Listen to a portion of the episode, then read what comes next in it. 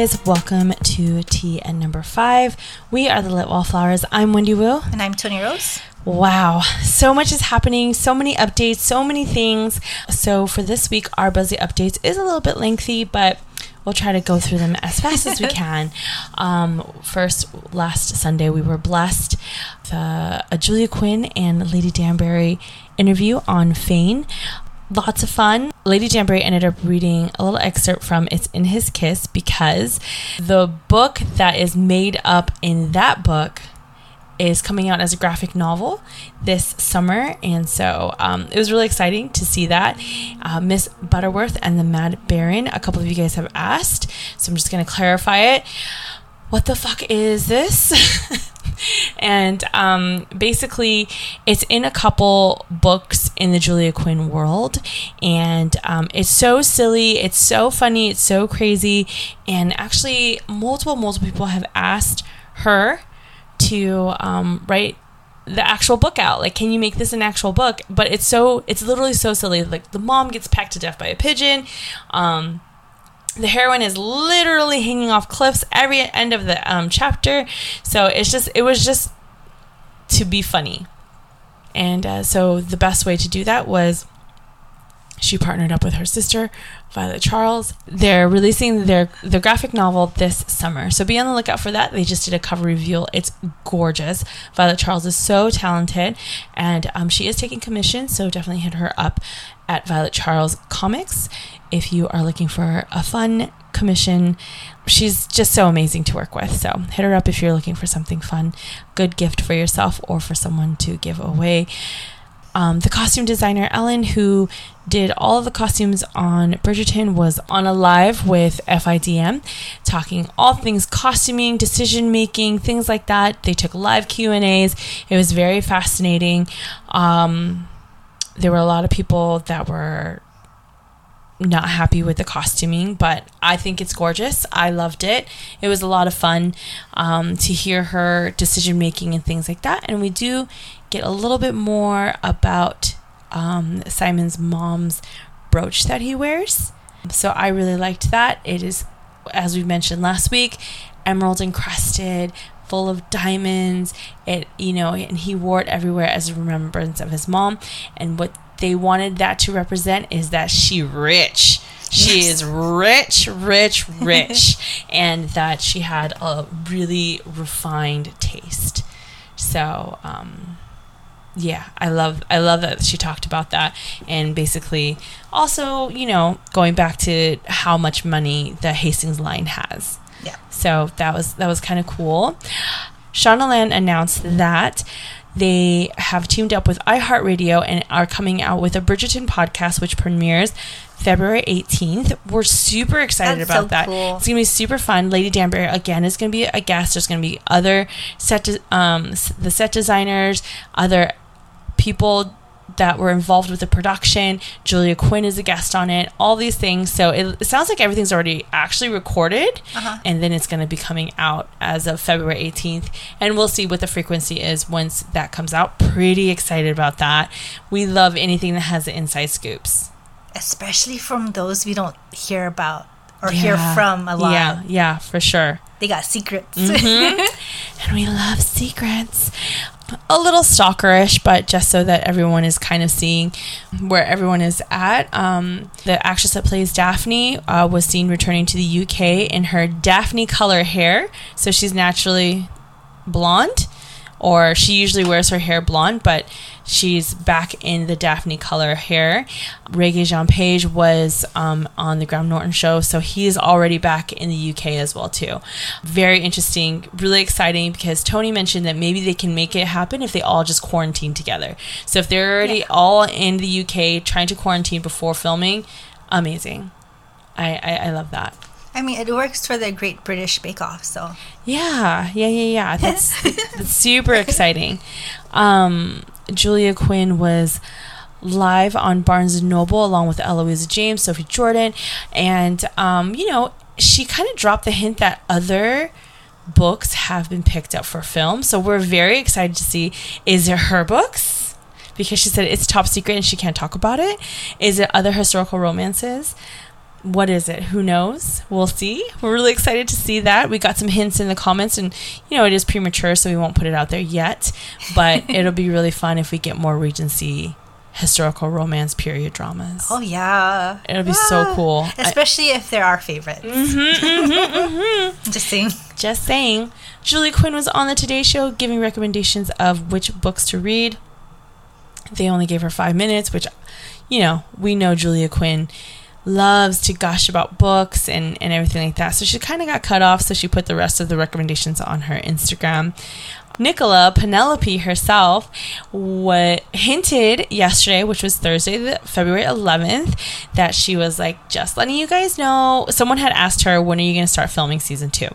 And she basically said, I'm not allowed to say anything about that, but I will tell you I'm going in for a fitting tomorrow.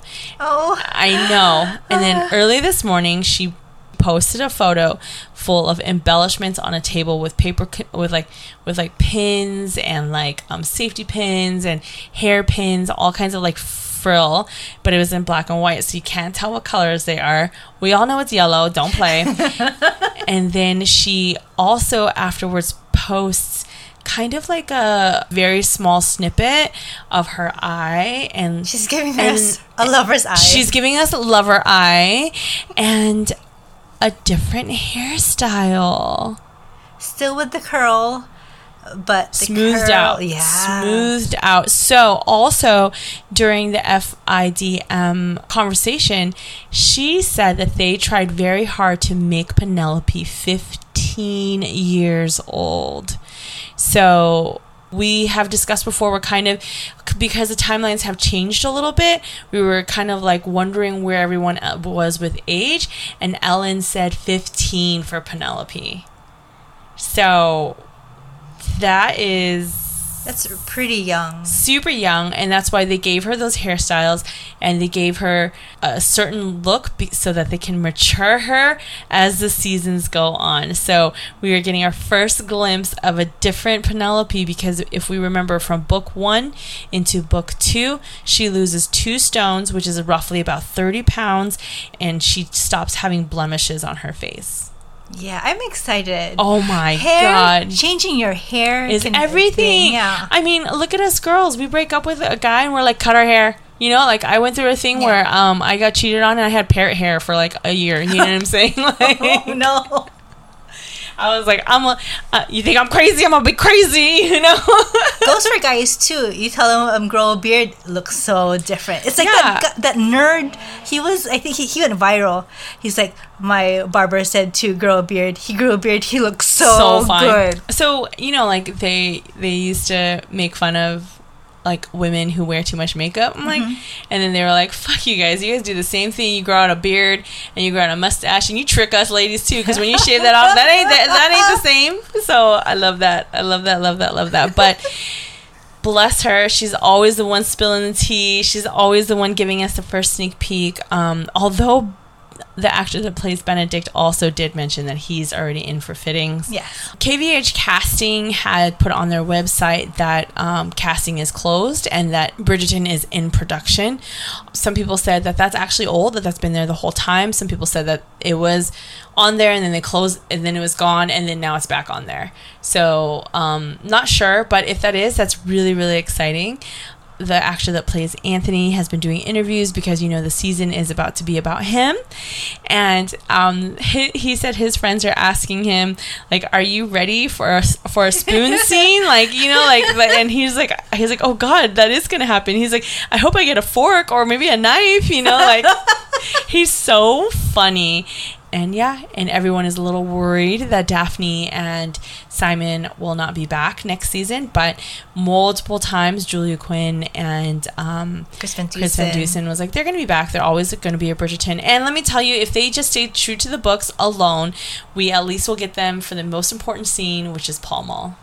Yeah. So so we at least get that. And the other thing as well too is Julia Quinn was like as meddling as Anthony was with Daphne, it would only be right that Daphne gets a medal with Anthony. I don't know if she's hinting. I don't know if she's, you know, like saying whatever, but it's very interesting that she had said that. That's gonna be fun though. to I love it. that. I love it.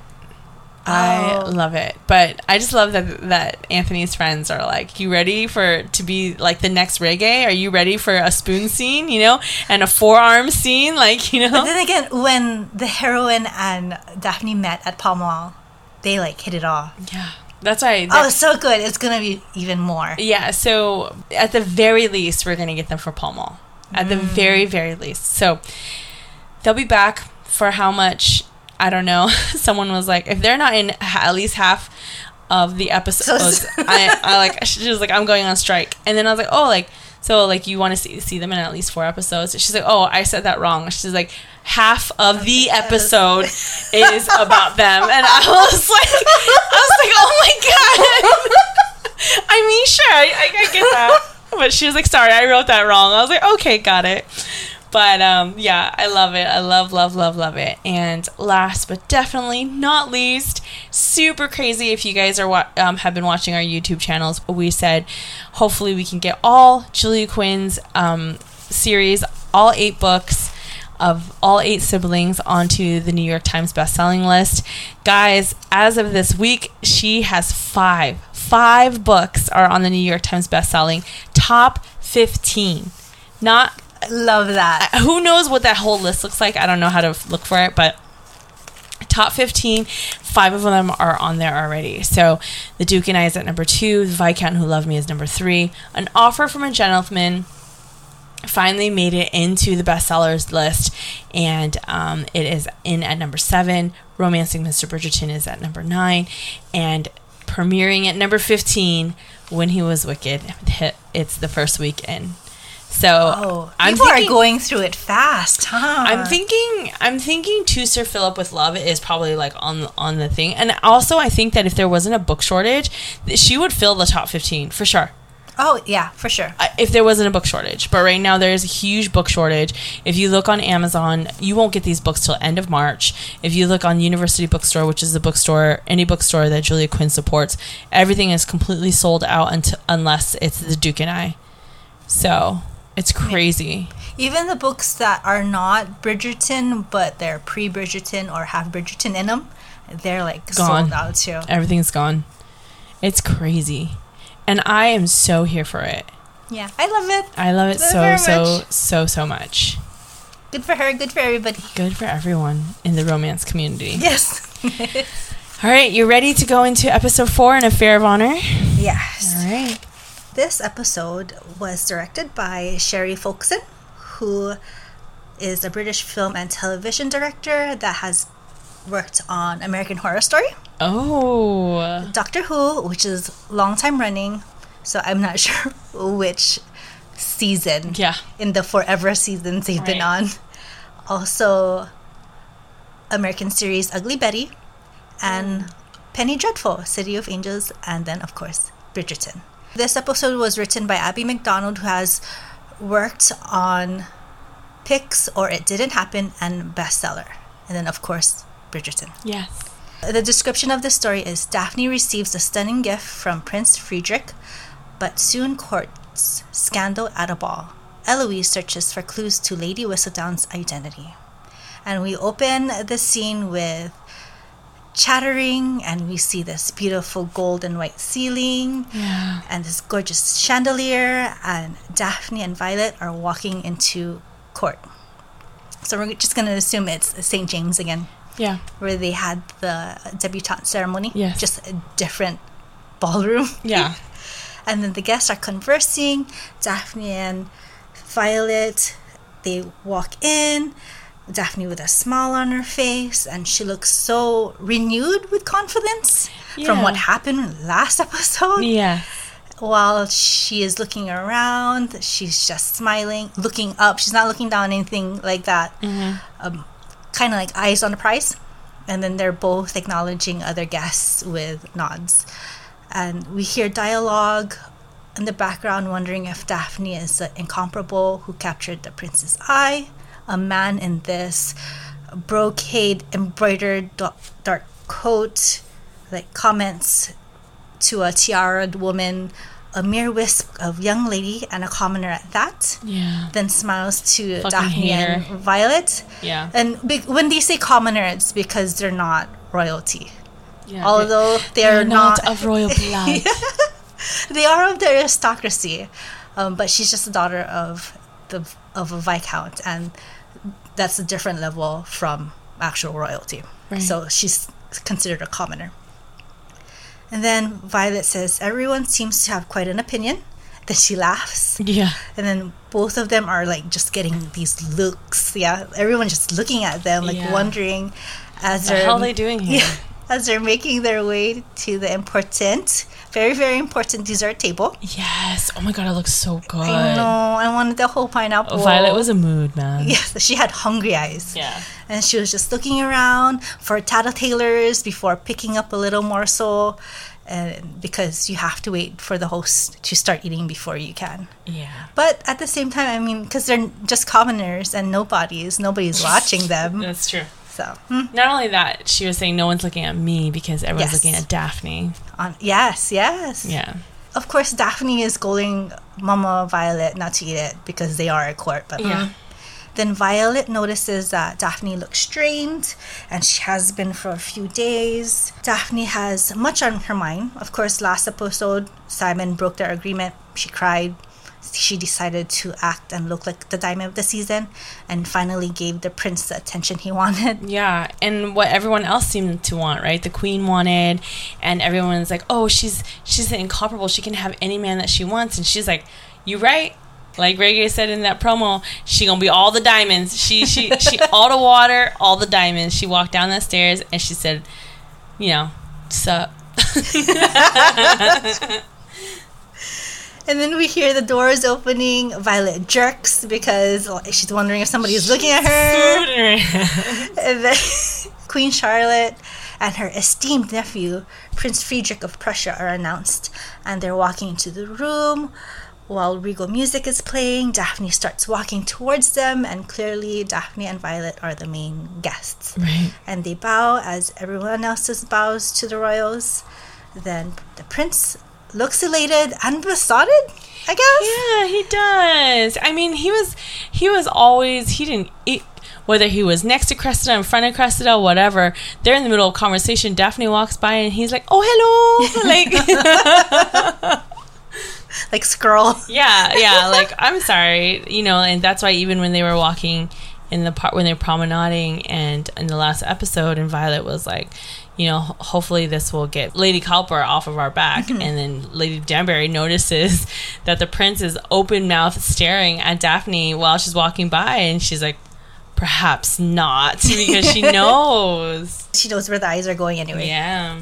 Then the prince tells Miss Bridgerton how happy he is that she accepts his invitation to the palace. Daphne is flattered, and the prince says, I cannot help it. You are perfection itself. Yeah. And compliments will get you anywhere. But does it work on Daphne? We'll see. Not particularly. And then the queen abruptly tells the prince to give Daphne his gift for her. Um, prince Friedrich, his eyes are like, slow your roll. Yeah, I want like, to talk "Whoa." to her. Whoa, I'm still complimenting her. I need to tell her her dress is exquisite. No, I'm just kidding. which he does later on. yes, yes. But of course, you can't say that to the queen. And then a box opens. The guests are looking and questioning what could it be. Everyone gasps, and we hear murmuring when the Prince Friedrich lifts up the gorgeous diamonds on filigree necklace. God damn. I'm like, I wonder how much that costs That- nowadays. Uh, to me, I was like, oh, that looks heavy. It does. It, looks does look super heavy. Like, I have like the world's tiniest necklace on, and sometimes I'm like. It's So choking me. It's pulling yeah, me. I know, and I can't even imagine just all that diamond dripping from your neck. Mm-hmm. It, like you can hear it while he's Blink, putting blink, it on. blink, blink. Yeah, like bling bling bitch. Like that's what it's like screaming. Jeez. Prince Friedrich walks behind Daphne to put on the necklace, and we see the prince's finger lightly touching Daphne's neck while putting on the necklace. And slow piano music starts playing. The caption describes it as mournful. Yeah. I'm like, okay. Well, I guess, yeah, I can see that. And then we see a close up of Daphne's face, and the camera shifts, and she glances to her left, and we find her fantasizing about Simon, Yeah. putting on the necklace, grazing his fingers on her neck. Yeah. Daphne touches the necklace. She gasps in realization and abruptly turns around to face the prince instead, who questions if she's Are you okay, well. boo? And she answers like oh shakily, God. and she's like, "Oh, perfectly well, of course," while trying to like thank the prince for the quite well, not gorgeous, not Yeah. perfect, not like But I think that's, lovely. that's what makes the prince like her more, right? Is that she's Humble. She's humble. She's not like like. Can you imagine if Cressida got that? You know, like She probably so- asked for more. yeah, she's like, that's it. Where's my matching ring? You know, but Yeah. but um, something that we kind of missed on the last episode is that Cressida's hair was purposely made into a crown. Oh, oh, because she, She yes. thought she was already gonna be a princess. Yeah. This bitch, sit down. Queen Charlotte is pleased and states that Daphne will make a lovely princess.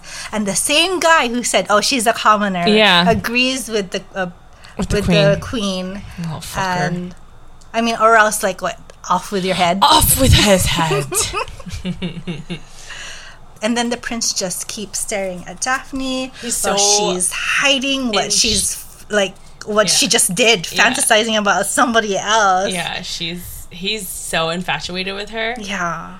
He doesn't even see anything. No. Right? Like Th- Like, dead ass love believe is blind. whatever. Like Yeah. love is blind. But then he loves see that this is kind of what I noticed as well too is um, in other books that we've read when the girls are in essentially really bad moods and because the guy that they actually love is you know left them. Mm-hmm. um, and they're really drawn and they're really quiet. The other suitors are like oh hey because they think they're docile and like and- Mysterious. and mysterious. but really they are nursing a broken ass heart you know? But then like the men are like oh i like this. So i think that's exactly what's kind of happening. She was very quiet. She's demure you know? Um and he loved it Yeah. Well, that's what she's supposed to kind of Be, be, right? right, but not she- like what we see with her and Simon, Simon. right, which is her real self. Yes. Yeah, for sure. Oh. And then we see the Bridgerton tree, and it goes into Lady Whistledown speaking and says, In a town filled with ambitious mamas and fortune hunting gentlemen, we ha- then we, we see the Bridgerton carriage going towards the Bridgerton house. Marrying above one station is an art form indeed. And Yeah. we see Daphne and Violet are home, and Violet has this look like there's something wrong with Daphne, and Daphne walks towards Mother knows. Yes, yes. Gregory playing with marbles and the stairs with her worry face on. And Lady Whistledown says, But Miss Daphne Bridgerton's advance from future Duchess to possible Princess is an achievement that even this jaded author must applaud. And then we see Hyacinth looking oh over the railing, excited. Mm-hmm. She walks to, down the stairs and asks Daphne like these questions if she's gonna be the sister of a princess. and then Daphne just tells Hyacinth to calm herself because she's not engaged yet. Daphne's eyes are kind of looking like so far away Yeah. in her thoughts wherever Yeah. she needs to go to think and she but she still continues to answer Hyacinth's questions about wearing crowns, learning Prussian, and Daphne even corrects Hyacinth that they speak German in Prussia and states only that if they get engaged, if big if, Right. then she'll probably have to learn the language. Yeah, and I I love that it already shows Hyacinth's tenacity Mm. and how she don't know how to let shit go. Like at all. Like even all the way when she goes up to the room and she's like like shouldn't you be with your governess? She's like, Yes, but my governess has the same questions. Like yeah, answer them. I know. I think a lot of people are like, "Oh, maybe um, Lady Whistledown is Hyacinth because the way she is in this episode." Yeah. But then again, she's still young. She's Yeah. too young. There's questions that she can't be asking or shouldn't be asking. I mean, if you read the books all the way up to when Lady Whistledown is revealed, people do suspect Hyacinth as well too. So they're just keeping true to the story. I love it. Daphne is in her room, away from Hyacinth. Um, she turns and leans on her closed door to sigh deeply as she as if she was trying to hol- hold on to like her composure Yeah. like she just wanted to get up into her room and just be there alone and to just think about what happened at court because um, then as a gently bred woman looking for a husband by no means you use your you know you don't lose your composure anywhere so she was just holding everything in all of her feelings Yeah, and back then, you don't get gifts unless you're married from another man. and this one was extravagant Yeah, men and women don't exchange gifts, not even during Christmas. Nothing.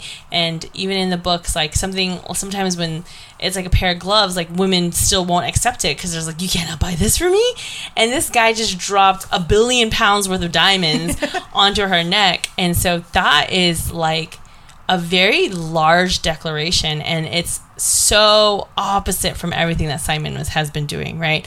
Simon and her have just been easygoing and, you know, and this guy is like, trying his trying damnedest. so hard and you know like oh you're the diamond of the first water let me let me let me grace your neck with a bunch of diamonds of the first water you know and and she's having a hard time like because yeah it's a lot especially like if you're nursing like a broken, broken heart. heart. you know like we've discussed this before it's like on our other podcast but it's just kind of like you don't care to see nobody like she did that to piss him off to piss simon off and to piss everybody off because she's like i'll show y'all diamond in the first water but then now she's dealing with the repercussions and she's like uh, i don't know if i like this i don't know if this is what i want don't feel so good no, yeah, because even when she passed by Gregory, she didn't even give him a, a second glance. She just like he was playing marbles all over the floor. She just walked right over them.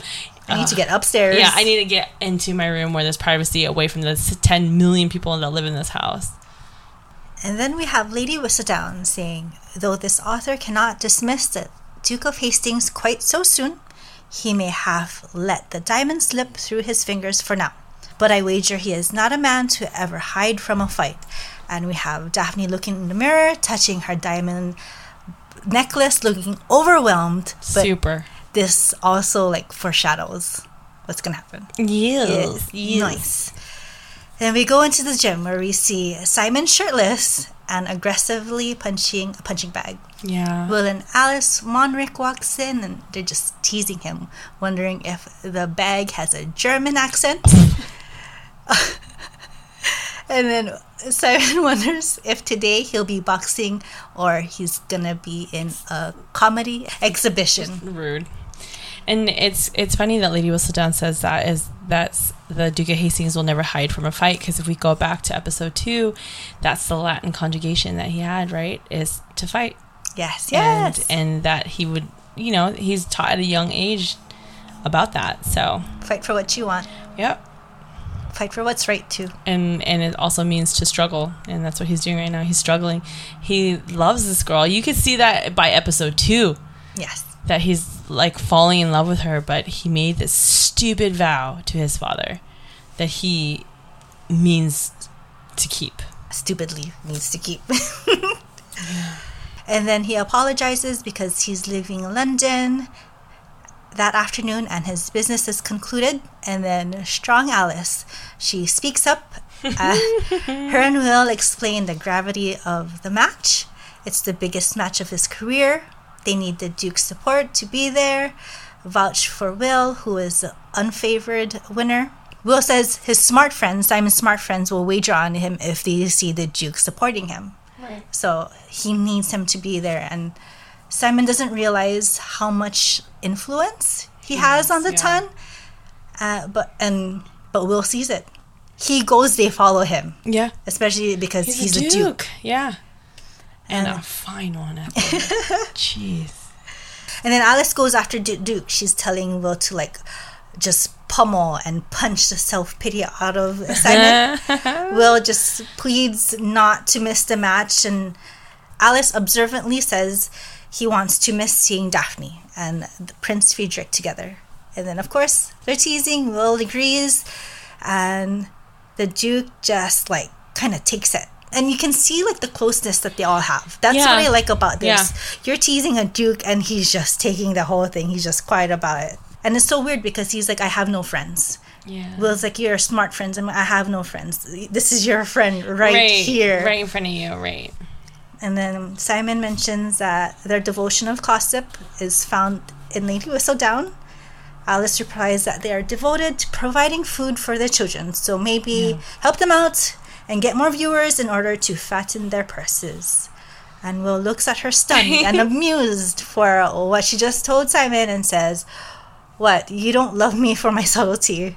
And Simon just continues getting dressed and he just sighs, knowing that he will probably stay. Right. And Will's just like, You right? Yeah, I didn't. Yep. and we always say this who, whatever kind of crazy and, and whatever kind of personality quirks or anything that you might have, the person that belongs in your life is going to subscribe to that, paying premium costs. Yeah. And then we go into the Featherington house. Gross. We see an older man's face Oh, with like these different like lip expressions going on, and he's staring at Marina's face. all I can think about Then is he when moves. they say jowls. Like, oh yeah, yeah. I, His I, neck. oh, gosh. Barf. how it wiggles when he's looking around Yeah. Marina's body. Ugh. He's probably just looking for like childbearing hips, and Marina is just like looking directly at him. As a debutante, you you're usually supposed to look down in a way. yeah. but she just doesn't give an ounce. She's just quiet and then she shakes her head a bit, looking like just irritated. Yeah. Like, I don't want to be here, but like, this is life. Yeah. And then Lady Featherington comments on Marina's accomplishments. Marina turns and she's looking at her like, What are you talking about? Like, I don't do needlework. I don't play the pianoforte. That's what I saw. I'm like, Yeah. I'm like but at the same time, And, and you don't know because you lock me in my room all fucking day. you don't know what my accomplishments are.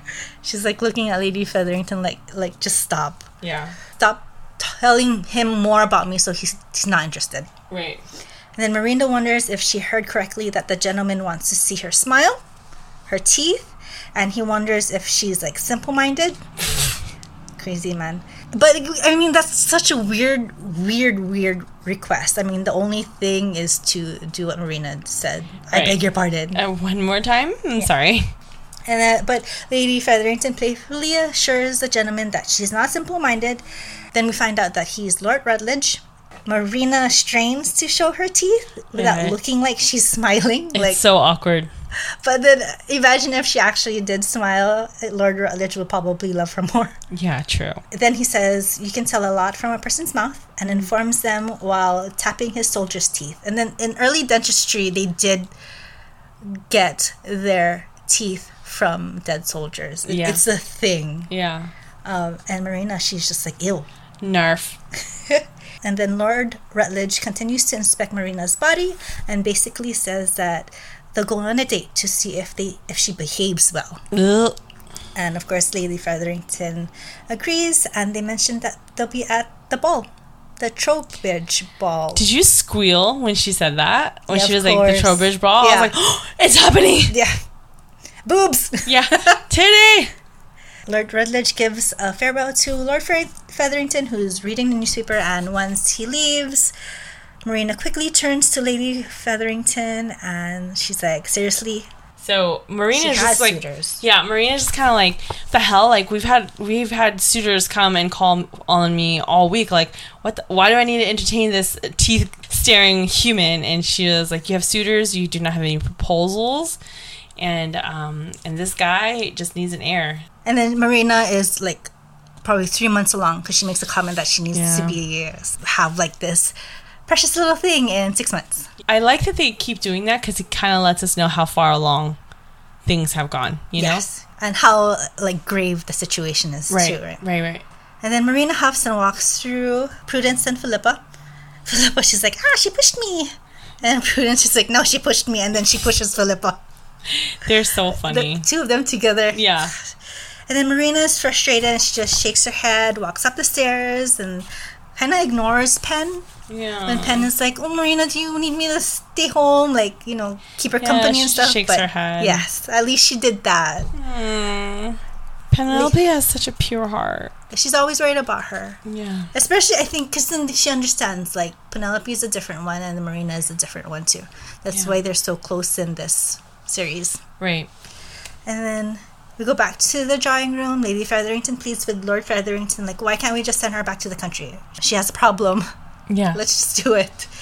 And he's like, the matter is not up for discussion. Yeah. Which is not an answer. It's just really a directive. But like, we were like, what is he hiding then? What's going on? There needs to be more. right. And then the footman announces the caller. It's Mr. Albion Finch, who waddles in. Like, he waddles. He really waddles in with flowers, daisies in hand, smile on his kind looking face. He does have such a kind face. And then he loudly sneed- sneezes. And then Prue hides her laugh behind her embroidery, and Philippa just looks on. And daisies symbolize like innocence and purity, Yeah. and also childbirth and motherhood and new beginnings. So, was is that foreshadowing something Maybe. or not? Or yeah, but we'll see. We never know. And then they think Mr. Finch is there for Marina, but he's looking for Miss Featherington. Like everyone is surprised. Yeah. Like Philippa slowly turns her head to him, like what? Yeah. And then Lord Featherington like looks from Finch to Philippa. Yeah. It's like, huh? Yeah. And Lady Featherington asks Miss Philippa Featherington, like you can tell that's probably the only person that came That called for on any her. for any Featherington. Yeah. Yeah. They're so used to everybody coming from Marina. Right. Right. And then Finch nervously nods, yes. Then we see Prue irritated She looks so pissed. that her younger sister got Yeah. a call. And Philippa just Lights up, right? Aw. Yeah. And then Philippa, she gets off the settee, walks to curtsy with her arms wide open. Yeah. It's just so cute. Accepts the bouquet and she sweetly says, "Thank you, sir." Yeah. That was so. She's so cute. Yeah, and I love that in the promo thing, Prue was like, "Oh," and I was so jealous, and then um, Philip was like, "Yeah, because I'm not gonna be on the shelf." I was like, "They're so funny."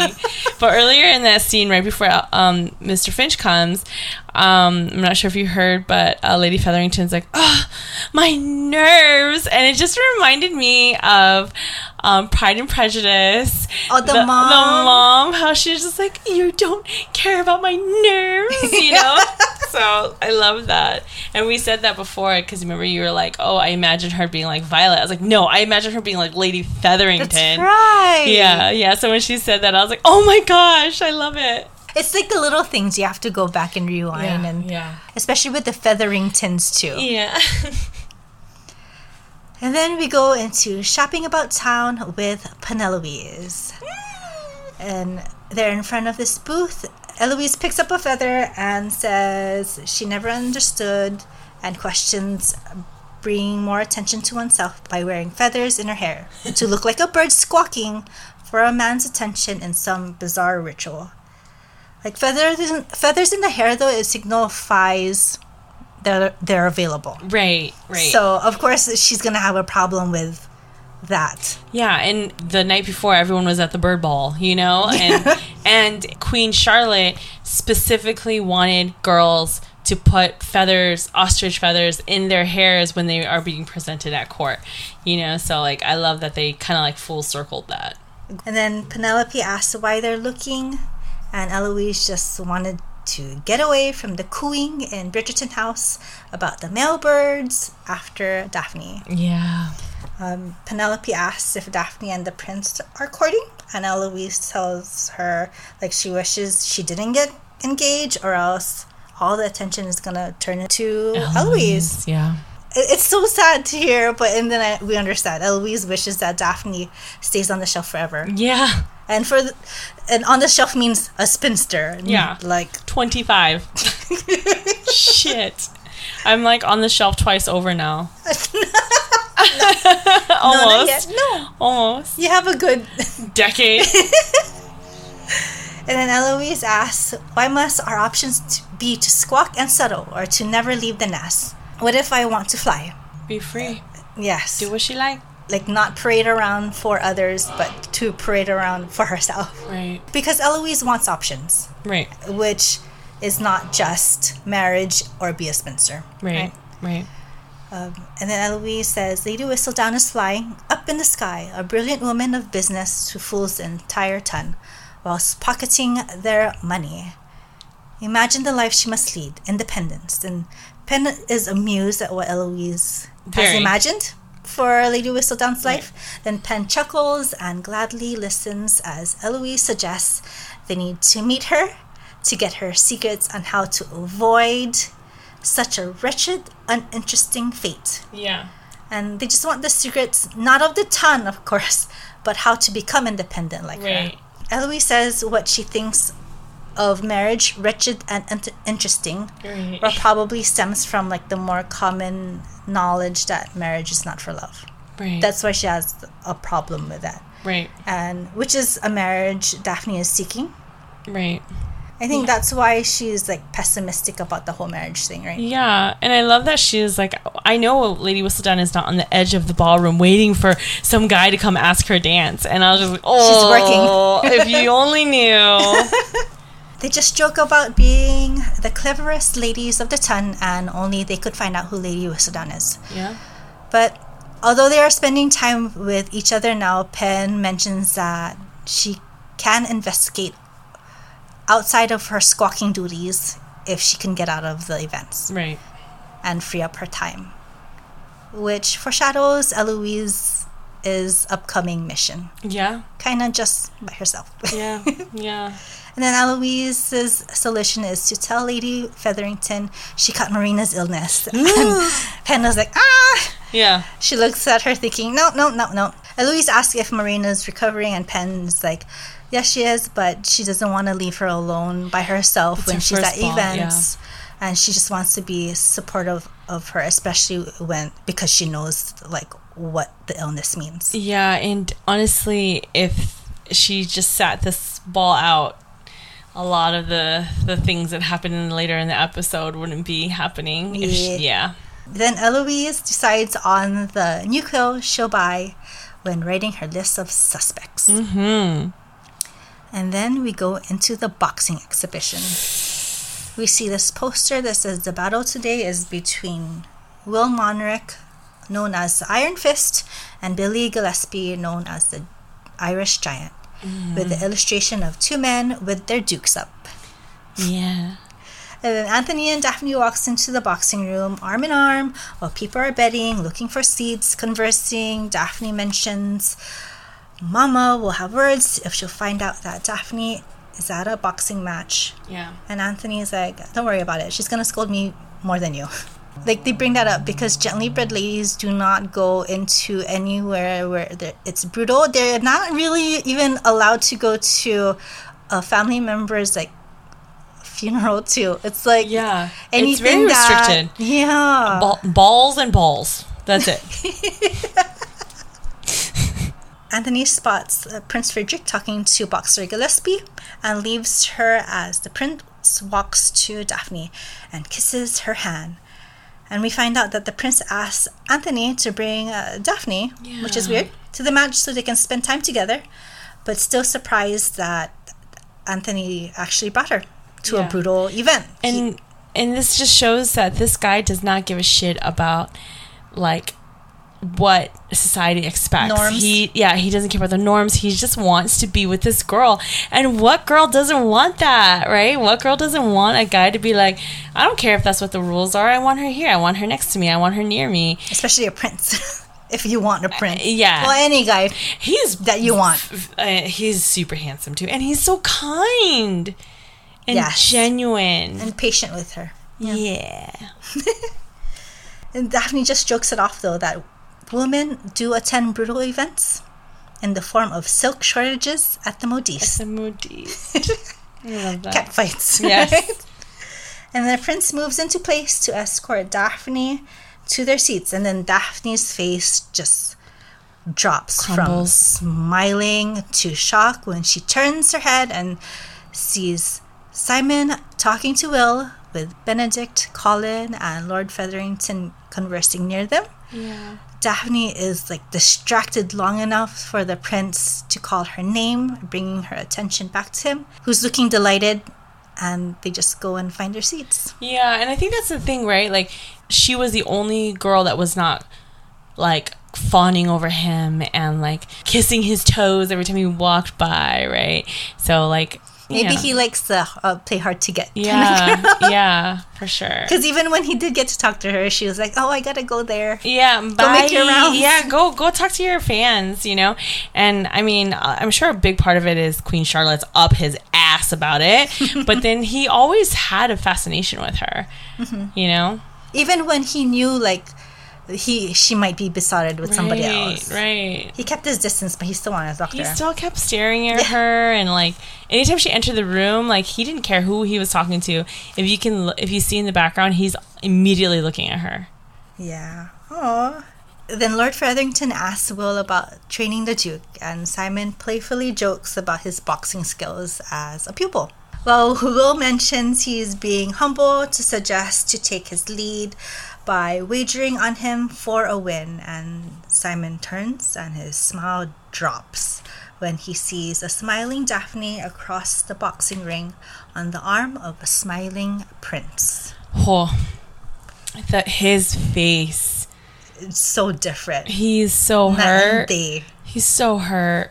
like Simon was just as distracted as Daphne earlier, Right. and he needed to be brought back into the conversation by Will repeatedly calling out Hastings. yeah. And Lord Featherington, he's such an ass. He's like, he's betting on Gillespie because that's a prince's man and Right. his pick. Yeah. And I mean, like, you're either gonna pick one or the other, Prince or the Duke. And we know how Lord Featherington is with his wagerings. yeah. And then Simon looks back to the ring. Then, laughing, Daphne turns, stops smiling as Simon stares at her.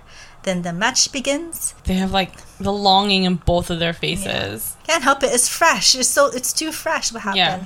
And then Will and Gillespie starts fighting. The crowd is cheering, cringing, exclaiming, Yeah. commenting. And then Will hits Gillespie.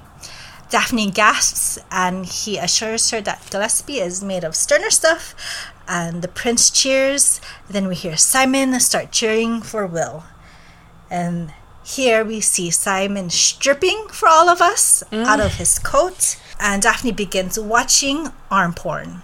Uh, Simon is in slow motion, rolling up his sleeves while gesturing and yelling at Will. Daphne just seems focused on Simon's strong arms and Yeah. veins that lead to a body that she wants to see.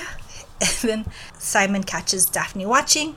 She starts looking down and then she just cringes, like inwardly Yeah. like, oh, I've been caught. I shouldn't be looking. And she, at the same time, remembers, like, okay, this is what happened. These are the events. Why I'm mad at him. Right. And I shouldn't be feeling this way. And that's definitely mixed signals too. Like we ain't nothing, you're a convenience, but I'm giving you these longing, hurt stares because you're with this other guy. You know, mm-hmm. so that's so that's why she was she doubled down and and then she gave this guy all of her attention. Her attention went to the prince. She starts Yeah. asking him about Prussia. And then the prince, he mentions that he went to school in England and it's the best place to, raise, a family. family. Which is what she wants. She wants to stay close to her family. She wants to have a family. The importance of just that whole thing. Yeah, and and like so, like I said, like he's literally serving her everything that she wants in a silver, diamond encrusted platter. And then Daphne smiles and turns away, thinking, like, that's great. This is just everything I, I, want. want. Yeah, she starts blushing a little bit. Yeah. And then um, Simon watches Daphne and the prince as they're laughing, and like the whites of his eyes are like red, Yeah, like with emotion. He want. I, he looks like he was gonna cry. oh, if he did, my goodness. I know. and then Daphne like looks at him, and this time he's the one who's looking down Yeah. and away. Yeah. and then he goes back to hyping Will. His his little duty at that exhibition. Right. And then Daphne sees and she starts cheering on for Gillespie. Yeah, she's like, give him a facer. I love it. I mean, and you know what? Like, that is so relatable. Yeah. I you want to show that you're doing You're fine. fine. You're doing just fine. You want to die inside. You're gonna go home and cry later. But you're In front of him, I'm yeah. I'm I'm just fine. I I look good.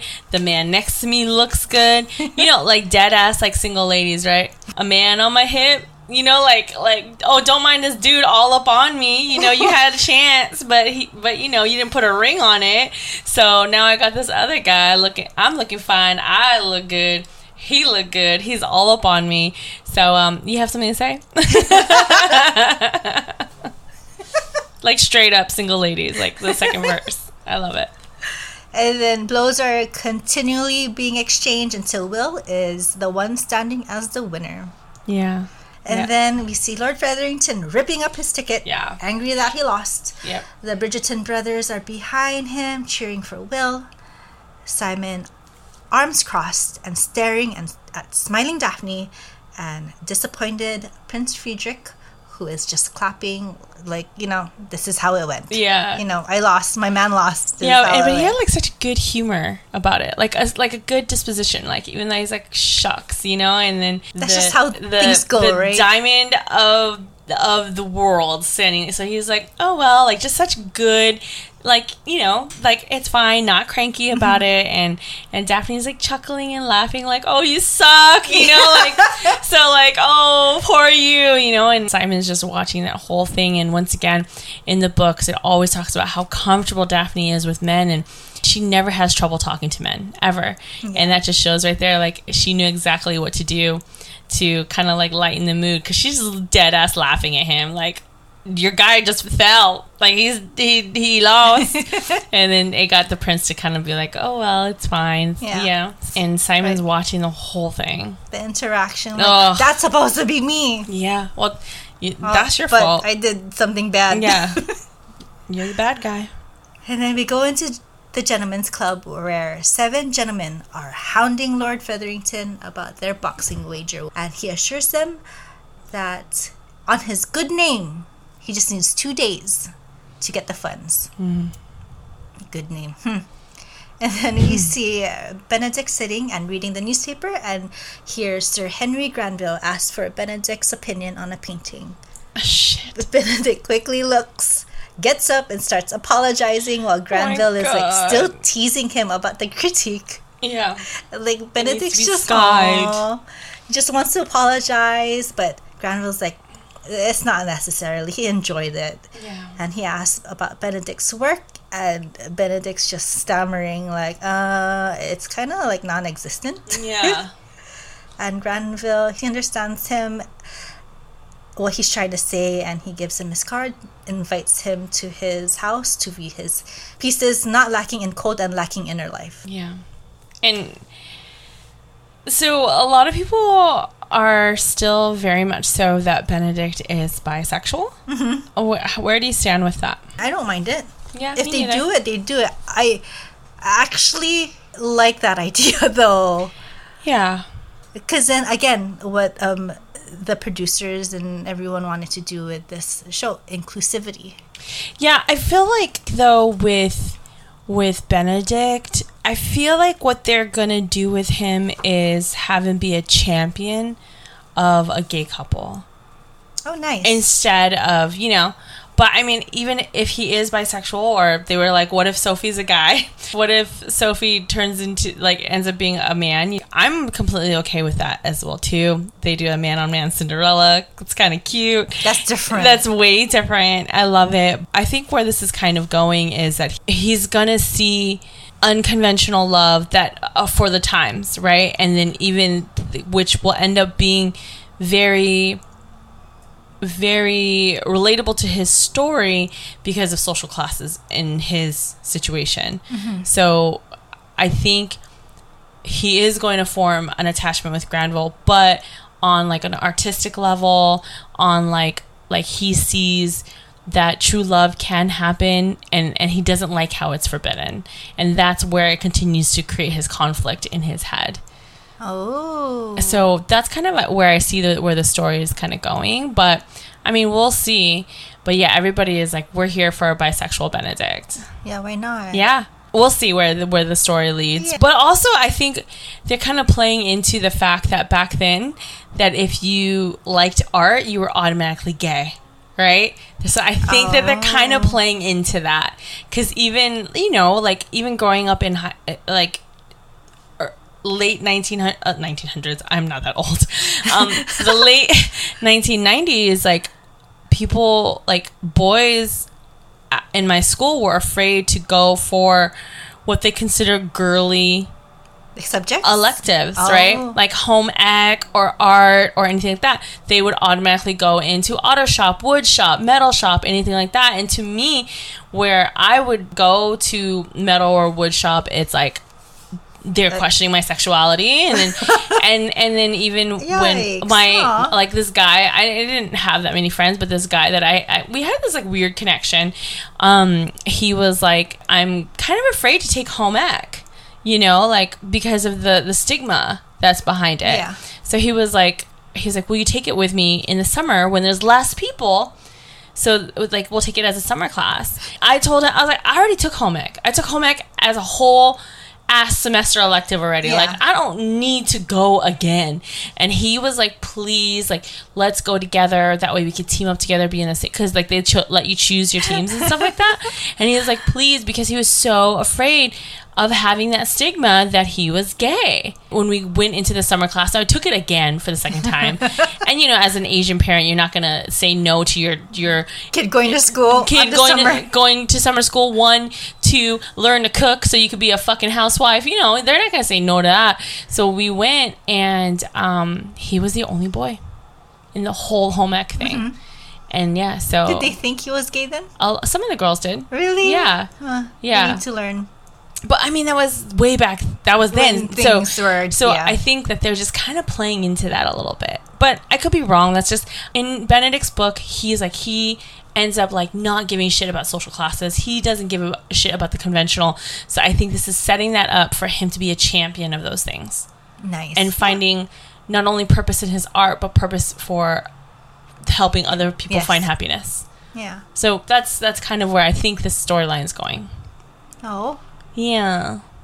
I want both. Yes. a mixture of both. Yes, we'll see what they do. I trust Shonda Land. I trust their vision. They always are very inclusive. We'll see where they go with this. Yeah, it's gonna be interesting. Yeah. I mean, everyone shit their pants when the whole preview came out with Granville. Oh yeah. So, like, I Like, can't wait. whoa. Yeah, because you would never see that in a period drama. Yeah. It's, Got them interested, right? yeah, not only that, but it's just like it happened. We we have books that are in that period time period that are like I'm just marrying to have, you know what what people Heirs. yeah, just to have heirs. And um, but we are that's the only time we're gonna like have sex. One to consummate, two because I need one heir, exactly one heir, and then you do you and I'm gonna do me. You know what Yeah. I'm saying? So Then we see Anthony, who walks in towards a sad and sitting Simon. And just- super broody, yeah. super broody.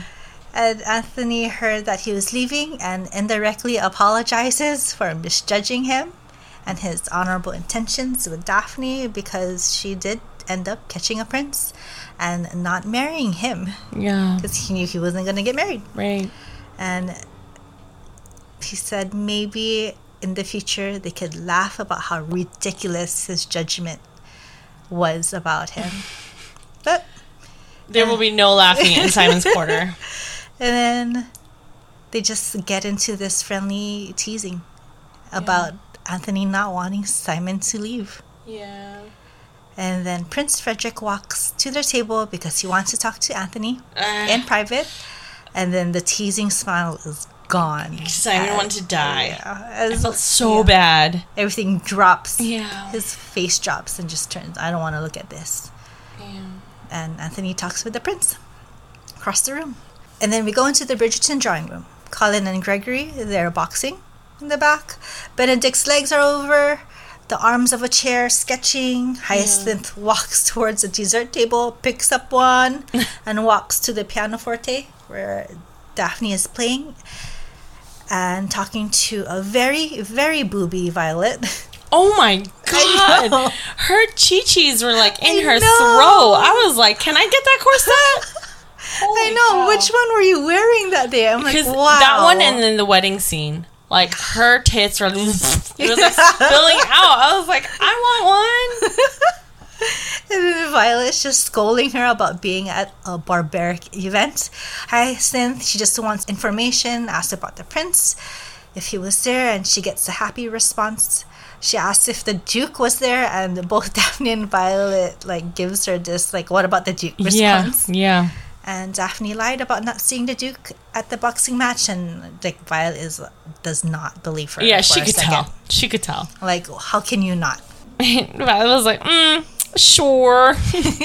sure, sure. And then we see Eloise looking at two servants and writing in her notebook. Mm. Hyacinth asks what she's writing, and Eloise just pretends she's writing to Francesca about Hyacinth being a busybody. A busybody. Hyacinth scoffs, unamused, and walks away. And Eloise goes back to her observations.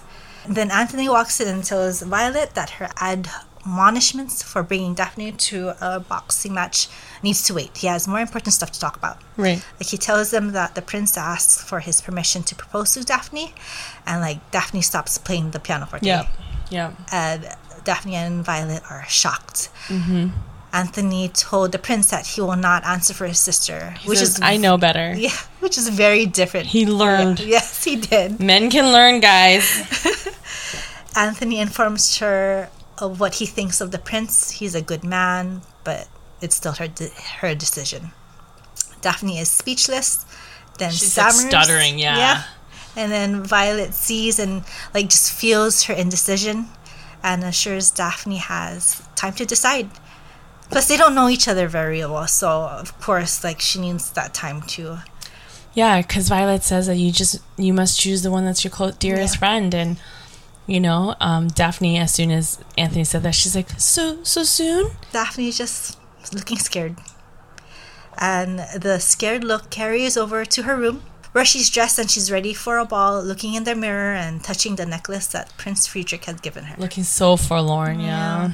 And then we see Violet, she's leaning and watching her from like the sitting room entrance. And Violet walks towards Daphne and says, The necklace is lovely, as if she, and asks if she likes it. But what she's really saying is, The prince is like lovely. Prince? Yeah. but do you really like him? And then Violet mentions that Simon would get the wrong idea if he Yeah. sees her wearing the necklace at the ball, and Daphne's like, like she doesn't care what he thinks, and Right. Violet just wants to know what happened between them, and still Daphne denies anything happened, but she like angrily brushes her hair. Yeah. So, of course- so mm. hurt. And then Violet insists that she knows Daphne and the looks she and the Duke were giving each other, how they looked together, how they looked comfortable together. Yeah. And Daphne says that she knows nothing, explains everything was a lie, a ruse, and her and Simon were pretending to attract more suitors. And Daphne says that it was just an act. We got what we wanted. You did too.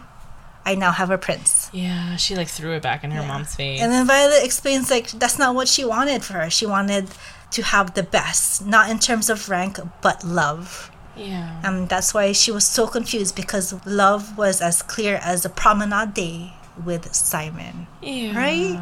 And it's not clear. She's not seeing that with the prince. Right. And then Daphne shouts, Nothing was real, and on the verge of crying because she's sad nothing is real. Yeah. And then Daphne apologizes to Violet for lying. Daphne composes herself enough to comment that the necklace is beautiful. Mm-hmm. And Violet just walks towards her and she just gives her a hug and a kiss. So hopefully her sadness melts away. Yeah. And and Like she and knows. Daphne needed that. She needed comfort. She needed because she couldn't go to anybody about it, you know. Yeah. And so, like, in that part where she's like, "We can stop pretending now. We can stop pretending because it was all a lie," you know. And you could tell, like, that was her, just her frustration that with Simon that everything that he did was, you know, Eating and her up. Eh, not only that, but she fell for him, you know, and she thought that it was something. I mean, it was, but he just, you know, chickened out. And she doesn't know that, though. You know, she doesn't have experience with men, so she took everything that Simon said at face value. And, you know, it's tough. And they did this very well because in the book, they ended up telling Anthony very early on very early on that because Yes. Anthony wanted to murder Simon. So they told they ended up telling Anthony very early on that it was that it was a ruse and that like her, the drawing room was full of callers. She hasn't had callers in forever. And that's what their plan was for her to pretend to be for Simon to pretend to court her. And um and he was like you're going to break mom's heart when she if she finds out. So she may she must never find out. So i love that anthony doesn't know or they're alluding that anthony doesn't know. Yeah. um because I, I mean earlier he was like your intentions were honorable you know? So it, maybe he did know maybe he didn't know but they didn't put it on film. But here where Anthony was like, "Mom better not find out because she's she's gonna be heartbroken," and Violet was, but for her own daughter, Yes. not because she's not gonna marry a duke. It was beautiful. It was like a very, it was a very touching scene. And then we go into the Hastings house. We first see like this mantle clock with the angel being packed up. We see the other servants packing up things into crates. And Lady Danbury sarcastically and in her own way she says that she'll miss him. And Simon says he'll miss her too. Right. And then Lady Danbury wonders like where he's going and she's like it still doesn't matter that you won't tell me where you're going because he's just gonna do the same thing he did the last time like take everything he has for granted Right. and then she says the young man i have always take pride in raising well i would have expected more she has the best speeches. Yeah. yeah Gosh. Ahead, especially i mean she I, with him needs to he he needs that he needs to hear it. and he needs to hear it directly. Yeah. Very bluntly. Yeah. Because that's just how the dad spoke to him too. Exactly. So it's like counteracting, Yep. but with better intention. Yeah. And then Simon looks away after being told, like, she expected more. Mm. And Lady Danbury says, more discernment, more understanding, more appreciation. And Simon tries to interrupt her, but, like, she just keeps going and says, he let go of that young lady, Daphne, Slip as if she wasn't even special to him or that she is actually different from the rest of the ladies. Yeah. He could see she could see the difference.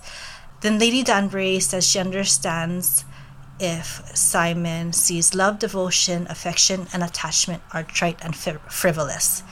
Basically nonsense. Yeah. But those are actually the concepts that brought this huge social change into their world Right. because King George III fell in love with a possibly multiracial person, Queen Charlotte. Right. And it led to like this inclusivity and merging two separate societies. Right.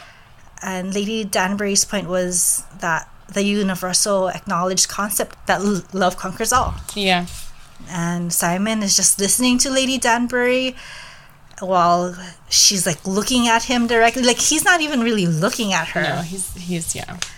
And Simon is more pessimistic about these things, saying that what elevated can be suppressed. The king can always just change his mind, especially with the condition that he has right now.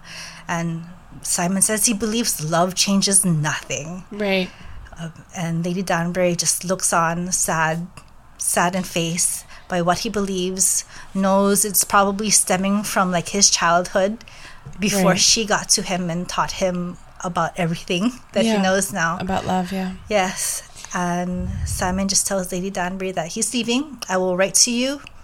Bye bye. And that's the only time he actually looks at her. yeah. And then looks away again, walks away, and Lady Danbury is just nodding and accepting this decision. Yeah, and you know, there's been multiple comments that they didn't like that They added the the whole racial part mm-hmm. into that. So they like that leading up to that point that there was no comments about it because it was so normal. Like it was just an accepted thing and everything like that. So they felt that that those lines that Lady Danbury said were very unnecessary. Vanessa Riley, who is also an author, she was just recently on T and T and Strumpets podcast, and she was like, you know what? She's like, I'm conflicted because they should have just kept going like you know like this is so normal no one even talks about it anymore you know Yes. but um she also knows that shonda rhimes plays the long game you know that that those comments are in there for a reason and we're gonna see it come back up again later so um, sh that's what she thinks. Personally, I think that those lines were brought up just for a parallel because it needed to set it up to where Simon says the king can change his mind. And that is a direct correlation to the fact that he thinks Daphne changed her mind on him, that she upgraded him, a black man, for a white prince. Like that's what I see, and you know, Lady Whistledown was like, uh, you know, like she upgraded, like um surprising no one because you know, like Yes. uh, who doesn't want a prince? So I think that's what, even though maybe those comments were not necessary, but it needed to set up for him to be like, yeah, so what? Who cares? It, it means nothing. The, the king can change his mind at any time. Just like Daphne, those looks that he used to get from her, she's now giving it. to the prince. I think that that's why those lines were in there to show that this is also why he doesn't believe in love because um, it's so it, it changed so fast that and now everything that they shared, she's doing it with the prince, a white man. Oh. So that's how I saw that. Hmm. It's in. It's in. That's how I just I just took it. Yeah, I mean, I definitely think that they they did that to explain why there are, you know, this mixed race dukes and everything like that, and even the modiste and everything like that, and that this is so. I think that, that they did that on purpose because they always said that they never did blind casting. They did a conscious casting because they were like, let's take the fact that if Queen Charlotte was black, she would want other black people to be successful and uh, Have the opportunities that she has. right and surrounding her so so that that's the world that they created so th- i think that they just i don't think it was a throwaway line but i do agree with vanessa riley. I think that shonda rhimes plays a long game you know and then i also think that that was the wrong story to tell simon because at that point he felt that he got traded in for a white man. Ah, you know what i'm saying? Yeah. But it does add to the drama, doesn't oh it? absolutely. I love it. I love the drama. And then we hear Lady Whistledown say, As we all know, there is nothing this author loves more than a scandal, and tonight's soiree promises more than its fair share. And we see the front of the Trowbridge house, people arriving, two huge birdcage shaped structures with performers inside. We have fire breathers, fire dancers. Very, very different from other soirees that we've seen. right We can tell because people are wearing like dark elements, Yeah. dark colors in their outfits, right? which are usually reserved for mourning. Yeah. yeah. So, which you know, they they said that technically she should be in mourning because Laura Trowbridge just passed away. You know, It's true. So it Yeah. was it was kind of like it's not okay to have a ball. Like these people are supposed to be mourning for like years, years. There's rules. there's there's you have And to she wear should, black. she should be in a lot of black Yeah. with a veil. Yes, yes. So like you're supposed to be in full black for a year, and then you can slowly wear like dark Gray. grays, dark blues. So I think that was their like way. Like we're kind of mourning, All together now. we're kind of upset a little bit. Lady Whistledown says, courtesy of the recently widowed Lady Trowbridge, right? Exactly. Yeah. And then we assume it's Lady Trowbridge that we see smiling and staring at a footman with a tray as he walks by. She's Right. like eyeing him. Yeah. And Lady Whistledown continues to say, Some may call her celebrations too provocative, and I would caution any young lady from getting caught up in the sensual nature of her fetes. Mm-hmm. And then we see frames of like sensual movements from dancers, performers. Some of them are men. Yeah. I love it. I love it. Lady Whistledown says, For one scandalous move between an unwed couple, a wayward touch, or heaven forbid, a kiss, and a lot of foreshadowing. She says, would banish any young lady from society in a trail of ruin. Mm-hmm. And then we see the Featheringtons walk in the ballroom. Lady Featherington spots Lord Rutledge, fibs about Marina wanting to converse with him. And he says he doesn't need her conversation, just sees how she spins when, and then takes her hand. And Penn is just giving her this I am sorry, I will be here for you look Yeah. as Lord Rutledge whisks her away for a dance. Show me your moves, girl. Then Mr. Finch sneezes his way to a delighted Philippa and comments on her delectable frock of orange, almost the same shade of double Gloucester. I can't see that right. It's semi hard cheese. It was served at a tea probably when he went to go call on her. yeah. And they both say they love cheese, but Philippa says, though I must say I do prefer a Stilton to a cheddar. So a Stilton is a blue cheese. Oh, okay. So this is a very cheesy conversation. Yes. I love the symbolism. I love that. The double entendre of that is so funny. And Penelope, she's just like amused. She's like loves and it. yeah, she does. Like happy for her sister. Yeah. Right? Two perfect souls. And then Prue is just on the side looking like sickened. Like this conversation is absurd. She- Yeah.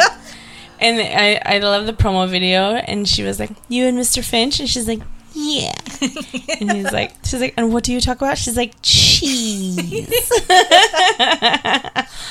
she's like, "That's the only thing that can come up in her little mind." And then Finch laughs, takes Philippa's hand, and they go off, probably dancing. Oh, and then she looks back at her mama, who looks so pleased and, hopeful. Yes. yeah. And she turns to Lord Featherington, and they're like, "Oh, we might have two weddings this season." But Lord Featherington says, "Oh, I doubt that," which is Foreshadow, foreshadowing. foreshadow, foreshadow. Lady Featherington's face kind of just drops in confusion and surprise. He would say that kind of stuff. I'm like, what? Uh, like, what's going on? Yeah. Then we see frames of different areas of the soiree, and then Daphne is standing by herself looking around for something or someone. And then we see And rhymes with diamond. and then we see Prince Frederick's back, and Cressida comes over with her sneer, and she compliments Daphne, and she tells Daphne why couldn't she just choose somebody else. Cressida was just accusing Daphne of stealing the prince from her, and she's like, "I knew Ch- her one chance of happiness. yeah."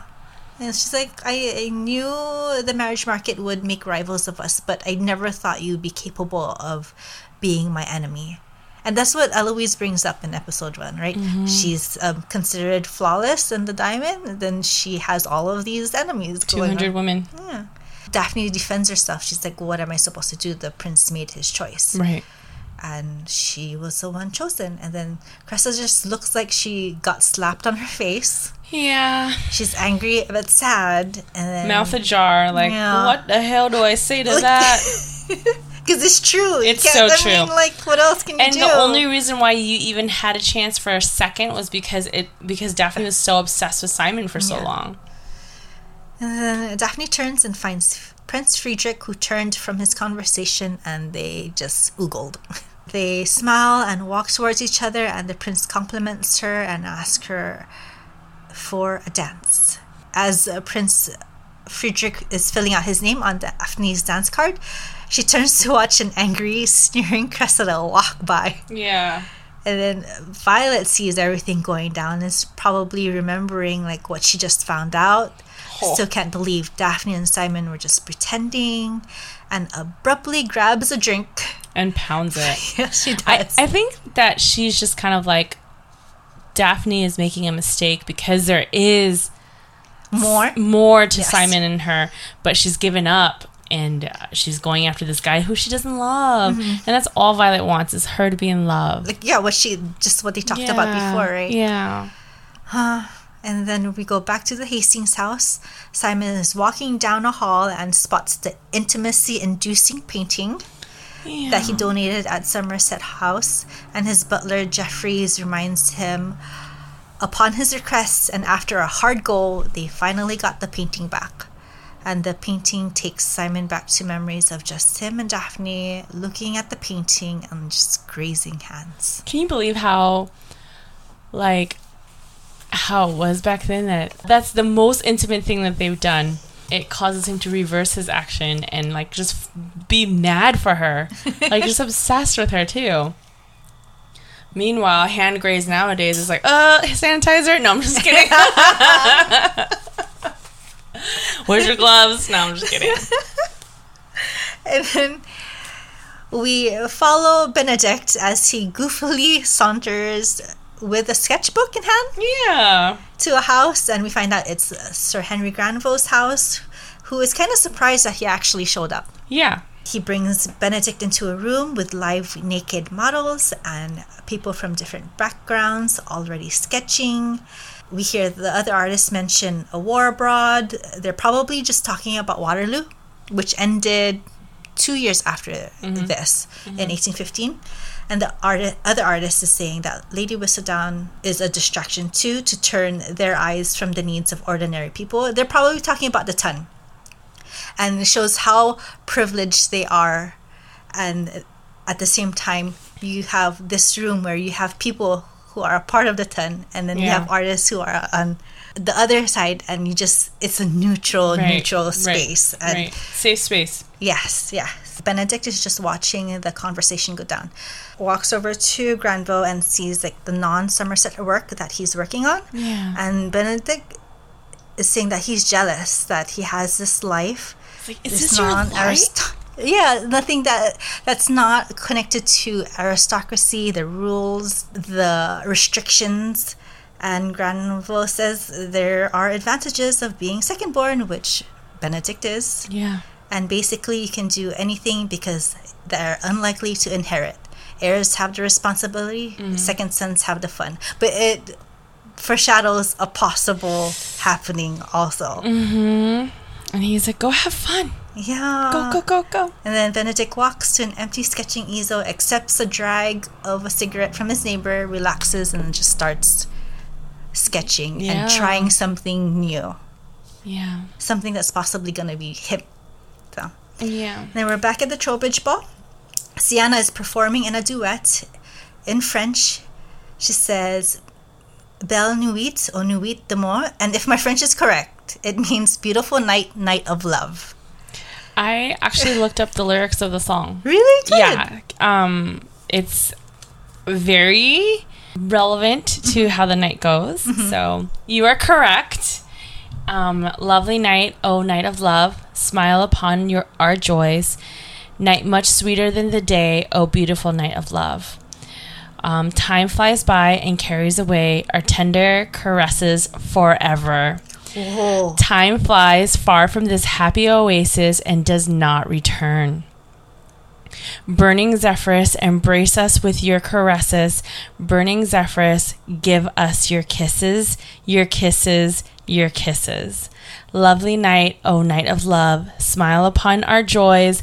Night much sweeter than day, O beautiful night of love, smile upon our joys. Night of love, O night of love Perfect. so relevant Yeah. to how this night is about to go down.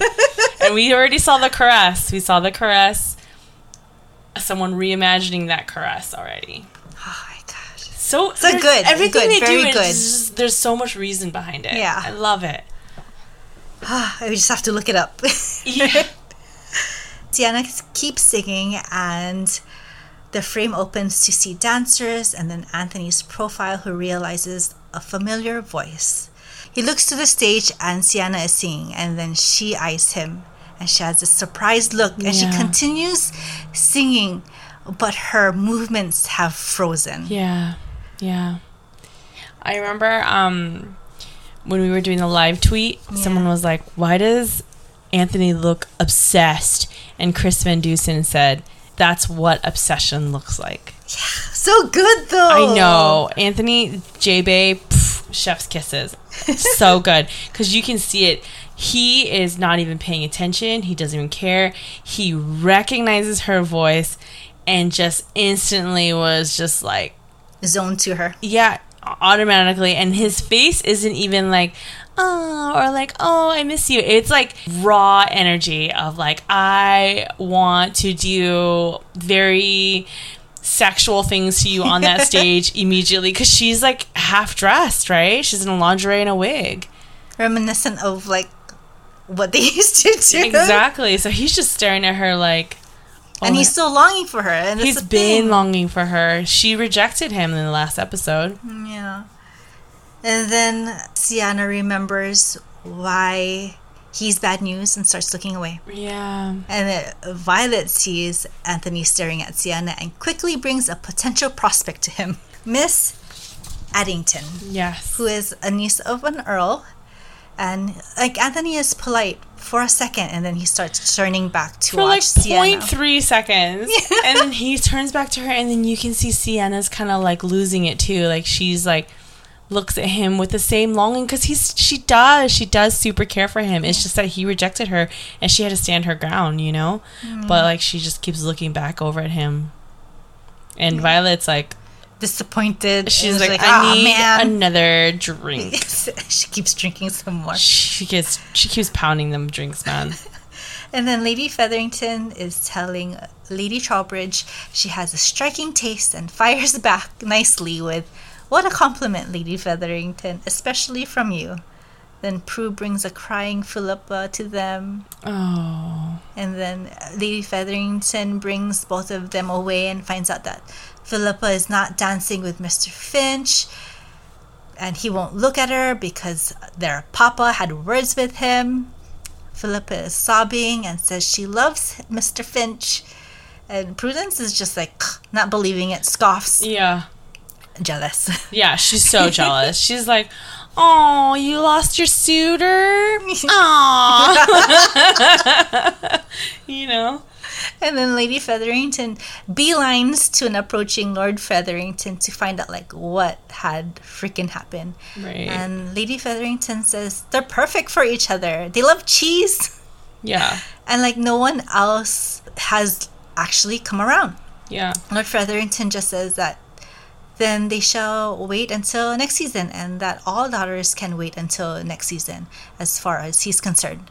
Lord Featherington is saying this while we feel Lady Featherington's pr- frustration and pressure to get like their three daughters like wed. Because the more seasons that they're out the lesser chance that they're gonna get married. And their chances and prospects right now is zero. Right. And not only that, but like the longer they've been on the market, the more the dowry has to be to like try to convince the a gentleman suitor. to yeah Yeah, to be like, "Okay, look.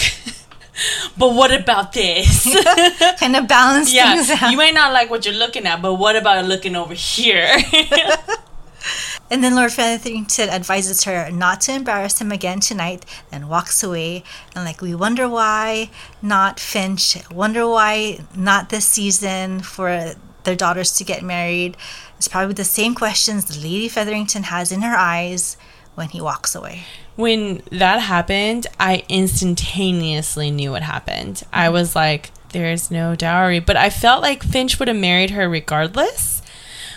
But if he's a second son or third son, like he has no income, like he, they need that dowry, Yes. you know? So, Or maybe he's like get someone who has money and hopefully they'll like provide for them too. Yeah. So- Yeah. Unfortunately, a lot of gentlemen at that time had to marry for money. They had to look for heiresses. They had to, you know, like kind of like Berbrooke was like, I need Daphne. Whether it was for money or if it was because he needed to be elevated in the, you know, in the ton, whatever it happened to be, like he was marrying her out of need, you know, and so that's what a lot of these gentlemen do. And if Finch was like, second, third, fourth, fifth son with zero income of his own, nothing entailed to him, he needs a wife with money. The times. folks. Yeah, I know. Back at Bridgerton House, Eloise is in a bedroom and brings out a hat box and finds Lady Whistledown's old articles and wonders why. Then Mrs. Wilson, the housekeeper, sees Eloise and asks why she's in her room. Eloise is caught and says Violet wanted her to count how many times Daphne and Prince Frederick are mentioned in Lady Whistledown. Oh, wow. Yeah. And Wilson questions her because Violet is at a ball and notices that Violet is not even pleased with the prince. So why would she ask that? Eloise, nervously chuckling, quickly changes the subject, asking why Wilson has all of the old articles of Lady Whistledown. Then Eloise says, because she's a Bridgerton, I'm the boss, or I'm part of the boss, and you need to answer my questions. And then Wilson reminds Eloise that she wiped her bottom as a baby Yeah. and deserves respect. Plus, she knows she's lying, so Mm-hmm. why is she snooping? Right. And Eloise thinks Wilson is Lady Whistledown. And Wilson just laughs. It says, Mm. Dude. like, She no chill laughs so hard. and I'm like, you are supposed to be the smart one. Like, what is happening? And she's laughingly explaining that, yeah, I'm Little Whistledown. In between all of my servant duties, I barely have free time to write these articles. And if I was making that kind of money, I wouldn't be working for you. Yeah, and Eloise is kind of like, oh. nervously laughs, like, "Oh, okay, I agree. I, I see where you're coming from. Right. I understand your point." And even Wilson, she continues to laugh, then tells Eloise to get out. And She then like straightens her face and she's like, get out. Eloise just walks out, knowing she is back to square one. yeah. Then uh, back to the Trowbridge ball, where we have couples dancing. Then Penelope is looking and watching Lord Rutledge dancing with Marina, who doesn't look impressed with his moves. And we're just waiting for the song to end. Then Colin sneaks up behind Pen and says, Our host looks a bit fussy. they're talking about the baby boy in Lady Trowbridge's arms.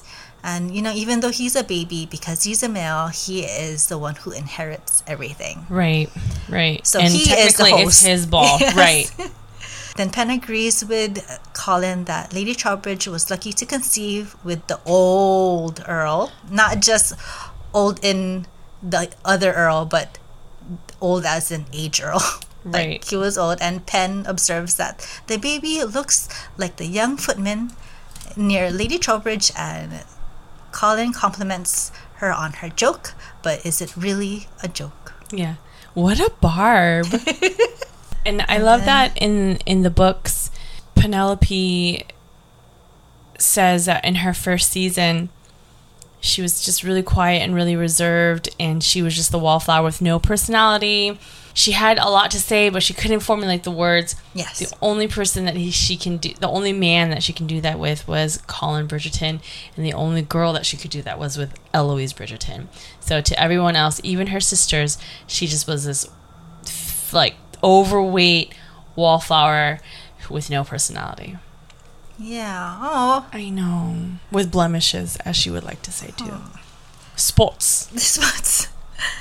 And then over here, when she's um talking to Colin, you can actually see her enameled butterfly in her hair. Yeah. Cute. Just looking for the butterflies and the bees. Yeah. And then Colin mentions that he wants he wanted to dance with Marina all night, and he actually does what Penelope suggested Marina needed, which was a rescuer from Lord Rutledge.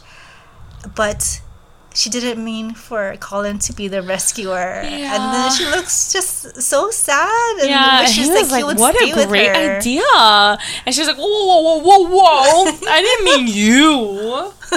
Stay here with me. Let's talk. Yeah, yeah. And then the dance song ends. Marina is ready to just stop being in Lord Rutledge's arms, who asks for another dance. And she's like reminding him, oh, it's very improper to have a third dance. And that's just how it is. Two dances maximum. Yeah. Third dances is like, oh, we're serious. Even married couples don't dance a third Yeah. dance. Like uh, the third dance means like scandalous. That means they must be in love, which means that that is a scandal. Then Lord Rutledge creepily says, while looking at her body, you need oh. not continue to pro- to prove your virtue to me, my girl. There's other things a man looks for in a wife, Barf. meaning childbearing body or just young body, whichever it's like ill. Ew. Then Colin saves Marina from more body stares by asking for a dance. And then once they're far away from the spittle factory, Ugh. Colin spins Marina away and they spin gleefully around the dance floor. Yeah. They, it- they both look so happy. Yeah, even the prince notices and that Colin and Marina are enjoying themselves and Daphne tells him like, oh, Colin certainly knows how to make things memorable. Yeah. Like Colin is Facts. the charming one of the family. He knows how to make everybody feel better, everything f- fun. And then Prince Frederick says perhaps he may do the same. You know what? I remember talking to plot trusts, and they were saying that Colin was just so dumb. If you go back to his book, his biggest complaint was that he was an empty headed charmer. Hmm, so gotcha. I think they're like playing into that to where he doesn't seem like there's a lot of depth. And and that like you said, he's just charming, but That's about it. yeah. So they're kind of going with the book. I love that. I I totally forgot about that until you said that right now. That's kind of funny. I love it. We're gonna come back with another like I know. Easter eggs. we forgot this and that. Hey Megan Lane, whenever you're ready. We got more theories. right. So the prince says perhaps he may do the same, meaning a proposal, which is obviously like the wrong time and wrong dance to propose because they can barely talk to each other. Right. Every time he needs to say something important, she has to be shifted off to Daphne somebody is else. running away though. She's like purposely like, Like, okay, let's switch right now. yeah, hurry up. Prince Frederick explains that he left Prussia to find someone to have a family with. Daphne gasps because she spots red coated Simon yeah. And continues to look for him as she like spins around and changes partners. Yeah. And then Prince Friedrich says, So I find myself with only one question to ask. The dance song ends. They curtsy, but Daphne says she needs a moment because she knows what's coming. She bails. She's not ready. She's not ready her at all. feelings for Simon is there. It just came back from seeing him. And then Prince Frederick's face just drops. Like, oh, okay, go go take your He's refresher. so kind. Yeah. And, like he was ready too. yeah, he was re- he was prepared. Um and he's so nervous, right? And then to be like, okay, hold up. Yeah, yeah, yeah, yeah. Hold that thought. I just remember, um, I think it's a TikTok where it was like this girl, she was like, Dear Lord, please, I'll take any man that you give me. Um, I, I understand why he's in my life. Uh, any man, any man at all, you give him to me, and I know, I know why you have given to me him to me. And then it was like a guy says hi to her. She's like, Lord, let me tell you why he ain't the one. And I feel like that's what had happened. Let me tell you why he ain't the one. His name doesn't rhyme with diamond. Daphne walks away to have her little refresher. She walks by debutantes who are asking, like, Are you engaged yet? Can you introduce me to the prince's brother? And she even bumps into Cressida, who says, Do watch where you are flying, angel. Yeah. And then watches Daphne leave the room. Daphne runs outside, overwhelmed and anxious. She gets to like this ledge and takes off this necklace the prince gave her, and she starts like relaxing immediately. Yeah, because it's choking her. Because it's what Violet said. Violet said that if you're wearing that, that means something. And then we hear a magical sound. Simon Miss saying, "Miss Bridgerton. and Daphne turns around and Daphne asks him like why are you here like why are you at this ball and Simon explains that he's there to say goodbye to her and Daphne's like it's not necessary because we're not friends anyway Never were. and she is like marrying the prince and she will be very happy and Simon just sees through all of that Are you? But are you? Will you be? What a jerk. and then her face like changes. She asks why he thinks that she won't be happy, but you can see that like the sadness in her face, and like she cares about what he's saying. Yeah. Like she cares w- why he would say that. Yeah. But She's like, I'm gonna be a princess. yeah, yeah, she tells him like like the the prince is kind. He's a good man. He's gonna be a wonderful father. Like everything that she wants. And then Simon like still questions if the prince is the best man for her. And then she gets angry because Simon has no right to question her choices. She doesn't question his life choices of being forlorn, forlorn and alone, and she gets riled up, exclaiming he's perfect for her and she will be a princess. but she gets no reaction from Simon other than like tension. Yeah, and I think it's part of his speech impediment, right? He doesn't know what to say. He wasn't prepared. He couldn't even stutter anything, like Yeah. not even a letter.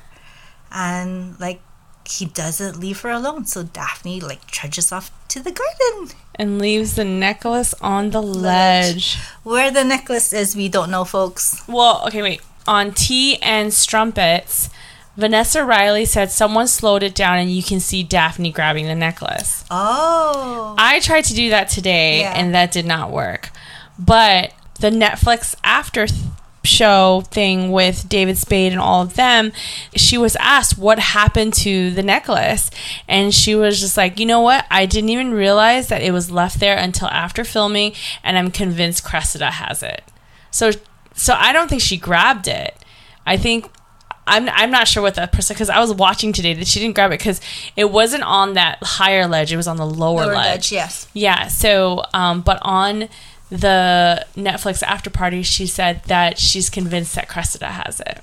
I don't think she grabbed it either. Me neither. I, I remember going back because I wanted to know it's so expensive. Like I wouldn't do that. and but that that just yeah. shows how much money that they have. That like she just took off a billion dollar necklace and would rather run into the garden and um you know whatever happens next. That's what she's wanting instead of this like billion dollar necklace that she's just like she's like okay bye. Yeah. You know, so like that just shows you the money that they have, which I like that they did that. But yeah, everyone's like, but the necklace. and so she said it on the Netflix after party that she's convinced Cressida has it because Cressida. well, we'll we'll, Yeah. we'll get there. Daphne not only walks to the garden, she starts walking, speed walking actually. Yeah, And then because Simon is honorable and a gentleman, he goes after Daphne. Miss Bridgerton. He's Miss Bridgerton. running at this point away from him. He just wants to bring her back indoors where it's safe and lit and she won't get into trouble. And Simon finally catches up with her, grabs her hand or her wrist, turns her around, and they're close enough to see like the want and the sexual tension God, the desire. each other's eyes, and they start kissing. he it's so fierce and like for your first kiss that is so aggressive and i am here for it i every time i watch it still yeah the hand holding and that part i just squeal i love it because it's just like she doesn't even know what a kiss even feels like and she's just looking at him like please you know and and he just goes in he dives. And then she gets the passion that a lot of people want for their first whatever, you know? yeah. Freaking lucky lady. yeah oh yeah. Yes And then they break apart long enough for Simon to give his sincere apology for kissing her. And Simon was going to say something else, and Daphne leans in lunges and then starts kissing him again. And then we get some ass and boob grabs, Oh. and neck kissing until Anthony shows up. In the book, actually, Daphne's boob comes out yeah before Anthony um, shows up. Yeah So, I think that they they changed that because it is a little cringy to have your brother see your tit. yeah, It, it's I'm fine with that. I mean, Actually, I'm okay with it, but like you know, No, like, I mean like the, with the change. I, oh, I yeah, like oh, the yeah, change. Yeah, yeah, like yeah. no, I mean because like as new, long as he touched the boob. new audiences would have been like, uh, uh Oh, no, no. not today, no, no, no, no, no, no. That might have happened before, but we don't need to see it. yeah, yeah, yeah, yeah. But yeah, he was all up on her boobies. I love it. And then when Anthony arrives, he he runs and he's like bastard and punches Simon Yeah, and tells him he needs to do the right thing, an honorable thing. He's like, "You're marrying her." Yeah. In the book, though, it was a little bit different. They tussled a little bit, and then remember, Daphne ends up in the bush. Yeah. And she needs to get lifted off. yeah, But here it's just Anthony punching him. yeah. Um, And he took it. yes, he didn't even like put his arms up. He just Yeah. took it, knowing he deserves it. Because Simon doesn't want to marry her, cannot marry her. Anthony's like, I demand satisfaction. He wants a duel, which is illegal, and Yeah. he's doing it for Da- Daphne's honor, for him, for the Bridgerton name. And Anthony says he needs to do it also because it's his fault for not seeing Simon more clearly because Anthony always knew he was not going to get married. Anthony knew him the longest, Yeah, uh, but he didn't realize his friend would just go against everything that they had everything of their friendship and still not do anything honorable. Anyone with eyes can see that they liked each other. Yeah. So Anthony was like, "Okay, cool, you can get married now." And and when Simon was like, "Nah," yeah, I'm like, oh, my friend, he is not the man I thought he was. yeah, they looked. Both of them looked so shocked, and Daphne was like. Bro, you'd rather die than marry me. And mm-hmm. I remember that part in the book, and it just hurts because she always felt that everyone just saw her as a bro, yeah, and not like as a as a beautiful woman. So And uh she leaves. I mean, after Simon agrees to meeting Anthony at dawn, like she leaves that place, like looking dazed and like wondering, like why? What is it about me? yeah, Ag- like again, right? Like they Yeah. had the their agreement like broken by him in front of Gunter's, and she's probably questioning like, what did I do? And then she's doing it again, yeah. like second strike. Like what? You know what? I mean, this happened. We just kissed, and still rejected. Yeah, that's the worst. Yeah, and he's And not who- explaining. Also, that's even like worse. Yeah, and who wants to know that a guy would rather die than be shackled to you? Yeah. That's that's so harsh. That's that's. Uh, like, I would think the same thing too. Like, what the hell is wrong yeah, with not me? not only would that be fucking hurtful coming from any guy, let alone a guy that you're falling in love with, you know? If you were caught kissing some random dude and then he's like, mm, nah, I'd rather, you know, like, that's still hurtful to your pride, but you're kind of like, whatever. But, like, a guy. just met the guy. Yeah. or the girl. Yeah, whatever. Oh my gosh, I can't. It's crazy. Daphne is like looking very dazed Yeah. as Anthony brings her back into the ball. It's like, we need to leave. Yeah, Cressida has like this knowing look on her face, and we hear like Violet drunk and saying sham and pain. Which, like, this whole thing, like, the situation was a sham and it turned into pain for Daphne Yeah. and Simon. And then Anthony tells Colin he's bringing Daphne home. She has a headache. And Cressida tells Daphne, who looks unwell, and says, Did you catch a chill in the garden? She's such a Uh, bitch. which is an important interaction for later. Like, how did Cressida know she went to the, the garden? garden. Yeah, and Daphne is just numb. She doesn't say anything, and she just moves only when Anthony moves her along. right.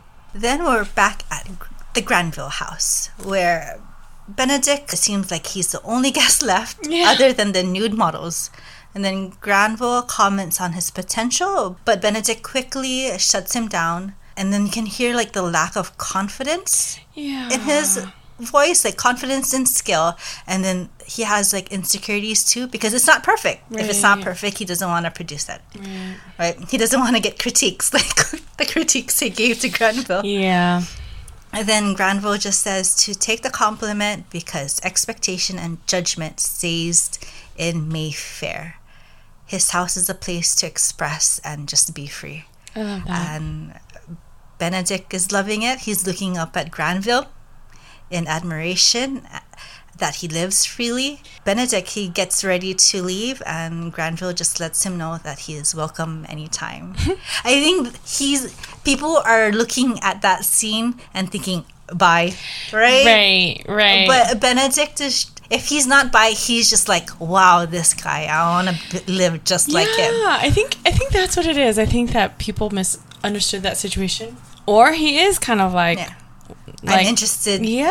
in this guy. If I'm gonna branch out, I might as well Yeah. like see what this is about too. yeah, But yeah. So I, I I like it, and you can't look at naked women all night and not feel some type of way already. You Yeah. know, kind of like worked up already. So you know, and then we go into the Featherington house.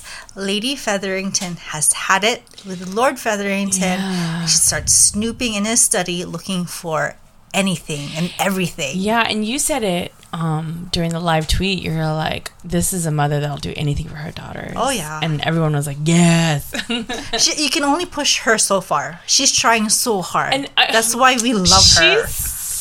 A little much. Yes. But when we say people mean well, she actually did. She and all she cares about is her own daughters. Yes, and getting them Good matches. Yeah. And then we see Marina in Penelope's room, Mm-hmm. and she is beaming and explaining how Colin was her hero He's and he's perfect. perfect.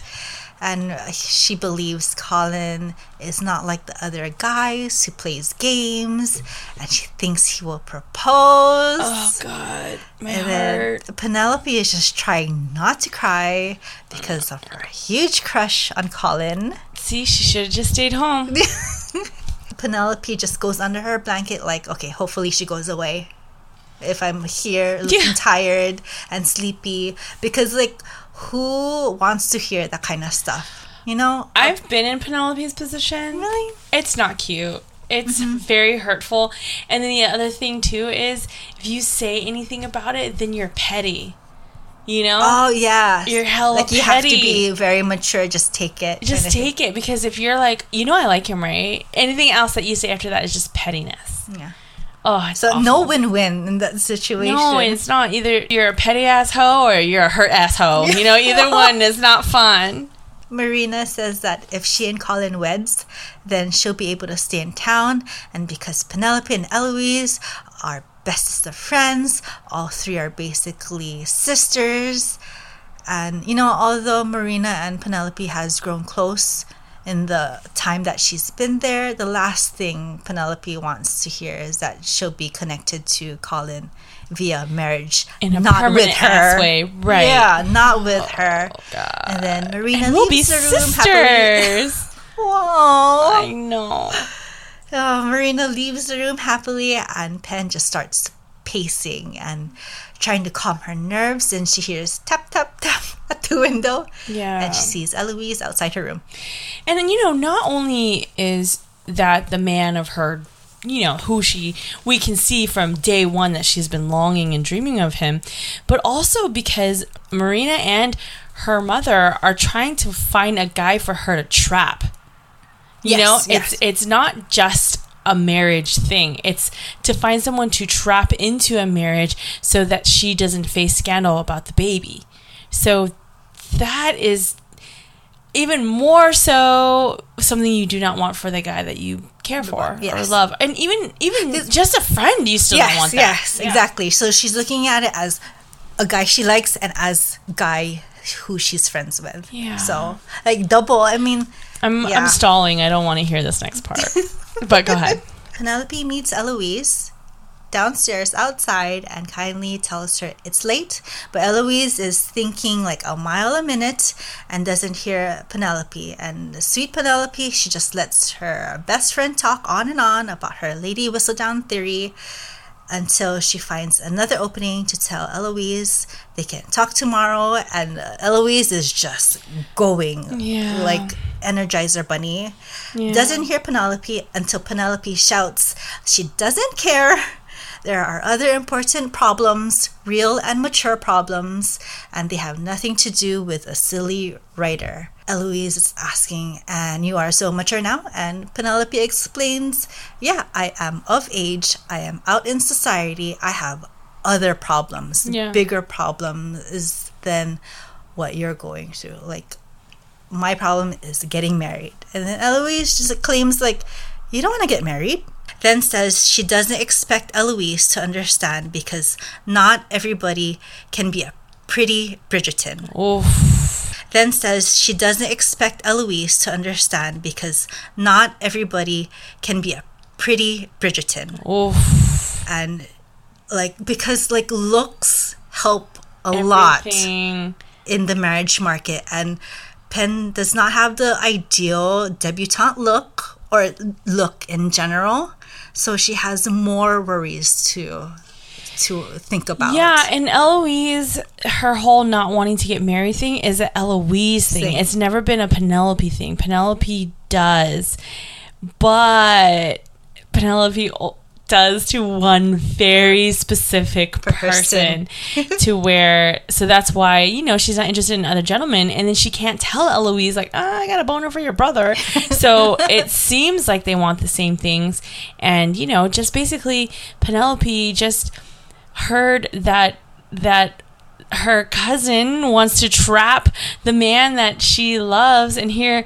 Eloise all she cares about is Lady Whistledown which Penelope kind of, you know, knows Yeah. who Lady Whistledown is. So she's like, I don't care about your problems. Yeah. Like, get out of here. Like, people have real problems. And at that time, even though what Penelope said was very hurtful, Penelope did have a very big problem at that time. That Mm-hmm. is something that's, if indeed she is 15 years old, that's hard. Yeah. For a 15 young, to young 17. woman. 15 yeah. to 17 years old. Imagine the guy that you've been in love with forever, and then your cousin's about to trap his ass. yeah. That's a lot. Like, re- remember when we were angsty teenagers? And then Yeah. having to where feel everything all of was that? so like everything was the literal end of the world and, And against everybody is against you everyone you you you especially you you know and now you you pretty bridgerton you know? And, and Penelope was just trying to like calmly say, "Okay, can we just hold up until tomorrow?" yeah. And but you know in, in the promo eloise was like yeah she just you know eloise just doesn't know when to stop. Yeah. she doesn't she doesn't get it. And um yeah and eloise was really hurt by that. Yeah, and she walks away, and, like right away. To Penelope, kind of changes her tone. she wants to apologize. Yeah. but Eloise just didn't want to hear it and leaves. Yeah. Goes back home. Because she shouldn't be there anyway because Yeah. it's nighttime. yeah, it's real Let, dark. let's put that out there. yeah, but like the thing is, like with your best friend, you. A part of the reason why you're so close is because you want the same things, and then she just basically found out that I don't know my best friend. yeah, and Yeah. and she's holding my looks against me. Yeah. You know, and and th- they just went on this walk, like like having pretty hair an accomplishment. You know, Yeah. and well, she hates that. She doesn't want to be pretty. She wants to be smart and knowledgeable and go to college. So like everything. So to hear her best friend be like, "You're a pretty Bridgerton," is harsh. And like you said during the live tweet, a fight only t- true best friends can have and recover Yes. from. Yes, Yeah. but not not today. No. no. No. No. No. No. We're back at the Bridgerton house. Daphne and Anthony arrives and he assures her he doesn't blame her for what happened in the garden. And Daphne tells him not to treat her like a child. She was just as much to blame as Simon. But Anthony blames himself because he knows Simon's nature from the beginning. And Daphne says, Just because I'm a woman, I am capable of making my own choices. Right. If he truly cares about Daphne being dishonored, then he wouldn't have to do something stupid like dueling. She feels he's only doing it to make him feel better Right. about letting the garden thing happen. Right. So it's just to clear his conscience, essentially. Yeah, and it's true. But he didn't really let the garden groping happen. You know, Daphne's point is to say that she chose it. Her and Simon chose both chose to let that happen. Um, then Daphne says she can live with the fact that the garden groping happened, but not a death happening due to her choices. Yeah. And then Anthony, yeah, oh, I know. and then Anthony tells her the duel is for her and for their sisters whose futures will be affected if a duel doesn't happen or a marriage doesn't happen. It has to be one or the other. Right. Which is true as Cheers. well. Yeah. Benedict walks in and asks what happened. Anthony hauls him into his study oh and slams the door. On Daphne's face. And then Anthony explains to Benedict what happens, including the passing of the estate and title if he gets killed. If Anthony kills Hastings, Anthony will have to leave the country because it is illegal. Like, if they found out somebody died and it leads to a duel, somebody's gonna get arrested, you know? Uh, So the only choice is to flee. And but Benedict, you know, he you can tell that he doesn't want it and he's not ready for it. Plus, he just found out something that he potentially wants to explore or some place he wants to. Yeah, he just is on this high of like second sons have the fun, and then he comes home. He's like, "Oh, you about to be first son?" You know, Yeah. like, like you about to be the only like uh, older brother. You know, I know it's like his dreams. He's like, frick. Oh no, Yeah, but he takes it so like he understands stoically. Yeah, yeah. And then they both hear chuckling and find uh, Colin holding onto a drunk Violet. She's so her children just pissed her off tonight. And then she's like, I'm sober enough to know when you're being impertinent. meaning nothing can get by her, even if she's drunk, right? Right. And then she walks up the stairs, and then chuckling Colin turns to find serious faces on Anthony and Benedict's faces and wonders who, died. died? And Anthony signals to get into the room with his head. Yeah, like, Get in here. Okay, and then we go into the gym. Will hears clattering downstairs and finds Simon looking for alcohol. And Will gets his good brandy out. And Simon informs Will that plans have changed and he is dueling Anthony. And then both have like this grave look on their face hmm. with the understanding that somebody's gonna die or possibly die. yeah. Simon says there is no way to just apologize and ask for forgiveness when it comes to Anthony's sister. And that's how bad the situation is. Yeah. Because Will needed to know, like, he needed to understand What why. happened, why would your friend? And then Will is like, okay, I'm going to be your second. And there's no way you're going to change my mind. Yeah. And like we've mentioned, right, the person who inspired Will's character, Bill Richmond, he was hired to be seconds for duels. And then we go into Anthony's study, where the frame is panning from a portrait, probably of Edmund. Mm-hmm. And we see Anthony just sitting, thinking, nervous, and fussing with his pocket watch. And it's almost midnight. He finishes his drink and sees him pounding on Siena's door. Genevieve's door. Genevieve. Oh, yeah, that's true. it's yeah. She's staying at Genevieve's Right. place still yet. Siena opens the door. She's angry that he's there, and then Anthony tells her he understands why he they can't be together. But what if there was this other world? What if there was this other situation where they can be? And Siena is just saddened when she finds out that Anthony is going to be in a duel for an affair of honor. yeah. And then she is more inclined to just listen to him, say that if he survives, then they can be free from the confining rules and they can just live together, be together anywhere. Anthony thinks that Siena's silence means like she doesn't care. Like fuck off. Yeah. No, just go away. But once he turns to leave, Siena grabs him and then they have a very passionate night together. Yeah. And then we're back at the Featherington house. Lord Featherington is in his dark study and lights a candle. He turns towards his desk to find an angry, angry lady Terrifying. Featherington Fucking terrifying. who makes sure he keeps quiet while she tells him that she knows about his gambling and debts and losing their daughter's dowries. And like with no dowries, they have no chance of No marrying. prospects. Nothing. And then Lady Featherington even figures out that he owes Marina's father, and that is why they cannot just send her back to the country with her situation. Yeah. So the question here is: Is Marina's father a distant relative after all, or is it just someone that he owed money to? So he said that it was a distant relative. Yeah. What do you think? Because of what we learned in an audition tape last episode, Yes. it is not a distant cousin. Yes. But we'll see how much Yeah. they change that. In the books, Penelope said they have one distant uncle. We never hear who Marina's father's name is, but she does mention in the book she, that they have one distant uncle named Uncle John. And if plot twists hmm. Theory is true, this is how they can work this John situation Into into the picture. yeah, without having to introduce too many new characters. Right. So good though. I love it. I love it. Lady Featherington also figures out that's why Lord Featherington like had words with Mr. Finch. There is no diary. And Lady Featherington asks like what he's going to do about it.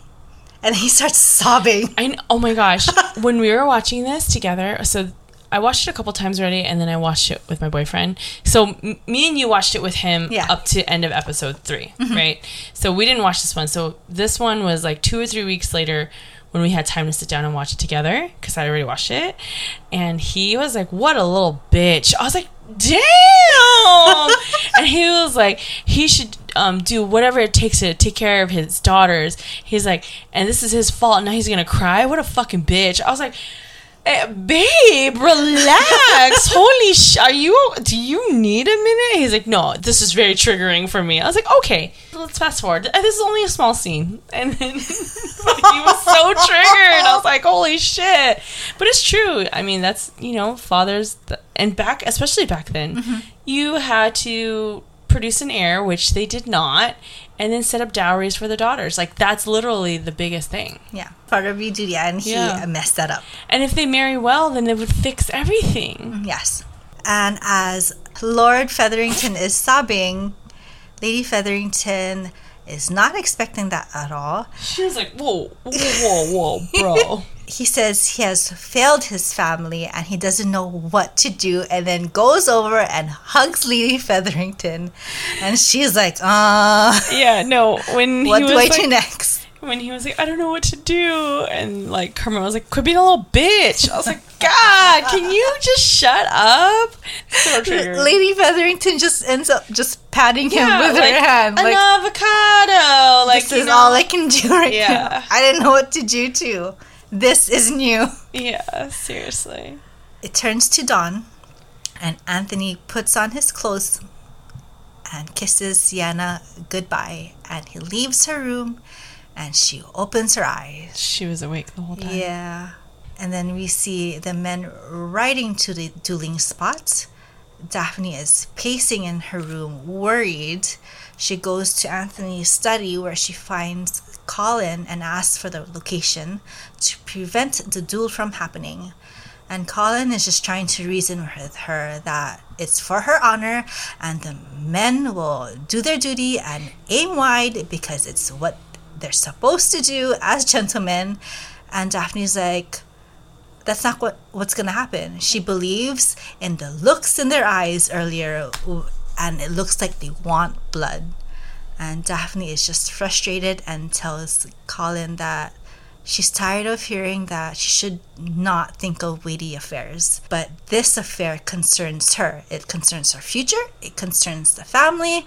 Colin mentions that she should be glad that no one saw them, it triggers a memory. Earlier, Cressida makes this comment. Um, I hate that bitch. Daphne realizes that they have been seen, and it's more imperative now that she stops the freaking duel. And then Anthony and Benedict arrive at the site. They pay the surgeon, who is usually present for duels, like they pay him to keep quiet and to do his duty if something happens. Yeah. Benedict asks the doctor where Anthony should aim because he just means to wound his opponent. Yeah. And then the surgeon just thinks like he is foolish or you are the king's finest marksman. And the thing is with older pistols, they are not calibrated well like how guns are calibrated now. Yeah. So you could be aiming one way, but the bullet is gonna go like deep left or Yeah. deep right. Yeah. So like it shows how stupid this whole thing is. How stupid you are to think like you can just wound somebody. Yeah. Um, and then And a lot of the wounds usually are by accident, by by the whole far Yeah. left thing. Yeah. yes, yes. And then we see Simon and Will arrive, and Anthony instructs a last task to Benedict. Then he gives him the pocket watch, the heirloom that is passed down from the father to the one who's gonna take over The Viscountcy. the Viscountcy, yeah. Benedict is just so sad, but he understands. What's sad in that scene too is like he just wants to say more, but all he could get to Anthony was brother. Yeah. And then we see Daphne and Colin racing to the site. Will, as the second he inspects the pistols to make sure everything is okay, working, whatever. And Simon tries to apologize to Anthony, but he's just he's not for it. He just doesn't care at that point. And the men, Anthony and Simon, have their butts together. Mm-hmm. God, They- that that the like their back to back profile thing so sexy. I know they're about to kill each other, but like I was like, God damn, two hot men together. Jesus Christ, yeah. and then they take their 10 paces and they turn and simon just extends his arm up to the sky and anthony extends his arm toward simon Yeah. but no one shoots right away and then Yeah. anthony is like hesitating and he is shaking badly. Yeah. So I think that they did a really great job of showing that both men have this weird relationship with death and that they were both in the book. Simon's like, This is a good age to die. I'm fine. You know, I met Daphne. My vow's gonna come true. I'm not gonna get married. I'm not gonna have kids. I'm okay with dying. You know, and and then we also find out later that Anthony is the same way. He knows he's gonna die before a certain age, and so both men are so comfortable with the thought of death that it's it's crazy. Like this watch that he rubs bare and looks at even in the middle of having sex, he gives it away to his brother because he was just so he just figured that was going to happen. So I looked up um, some dueling information, and I hate this website's name, but it's called theartofmanliness.com. And um, it says, Man knowledge, an affair of honor, the duel. Oh. And it's super weird, but I mean, super crazy. But if you scroll down and once it gets to like the weapons part, look at the weapons. Doesn't that look shockingly familiar? Yeah, I think there were actual dueling weapons. right? Yeah. Just for dueling. Yeah. So dueling pistols were often smooth bored pistols and usually fired quite large rounds, calibers of 45, 50, or even 65 Yeah. were in were in common usage. That'll fuck someone up real hard. I've shot a 45. It is freaking hard. kicks. It kicks. So that's probably that's where there's like a lot of room of for air. Um, the pistols were made to exact specifications and were tested to ensure that they were as equal in performance and appearance as possible. A man's dueling pistols were a prized possession, an heirloom passed down from father to son. Whoa, oh, wow. Yeah, yeah. And then the most common characteristic of a duel between gentlemen was the presence of a second for both parties. The seconds were gentlemen chosen by the principal participants whose job it was to ensure that the duel was carried out under honorable conditions, on a proper field of honor, and with equally deadly weapons. More importantly, it was the seconds, usually good friends of the participating parties, who sought a peaceful resolution to the matter at hand in hopes of preventing bloodshed. Once the challenge to the duel was given, several issues had to be settled before the matter could be resolved. The challenger would first allow his foe the choice of weapons and conditions of combat and time would be set for the event. Seconds were responsible for locating a proper dueling ground, usually a remote area away from witnesses and law enforcement, since dueling remained technically illegal everywhere, though rarely persecuted. Duels were sometimes even fought on sandbars in rivers where the legal jurisdiction of the time Oh, couldn't touch. was a little bit hazy. Honor was not only given for showing up for the duel, proper coolness and courage under fire was also required to uphold one's reputation. A gentleman was not to show his fear. If he stepped off the mark, his second had the right to shoot him on the spot. Whoa. Yeah, I never knew that. Good to know. You learn something every day. Isn't that crazy? Like a 65? Oh, bruh. Even if that grazes you, that's it's taking something Yeah. with it. You something's gonna get amputated. yeah, it's gone, especially during those times. That's why the doctor said that. He's like, You really think you can aim properly with these Yeah. guns? Are you the king's best marksman? Yeah, Are you absolutely. that good? Yeah, I mean, Simon looks like he's good at everything. I'm just kidding.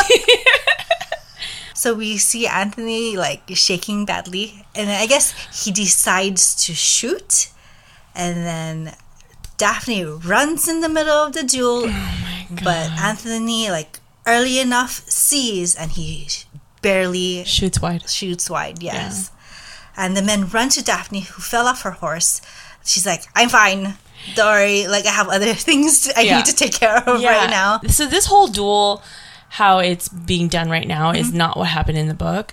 But Daphne does fall off her horse in a completely separate Yes. part of the book. So we actually don't get that later. So I, I like that they did it here. They actually did. Yes. In Simon's face, Simon was the one who was actually screams out Daphne's names first.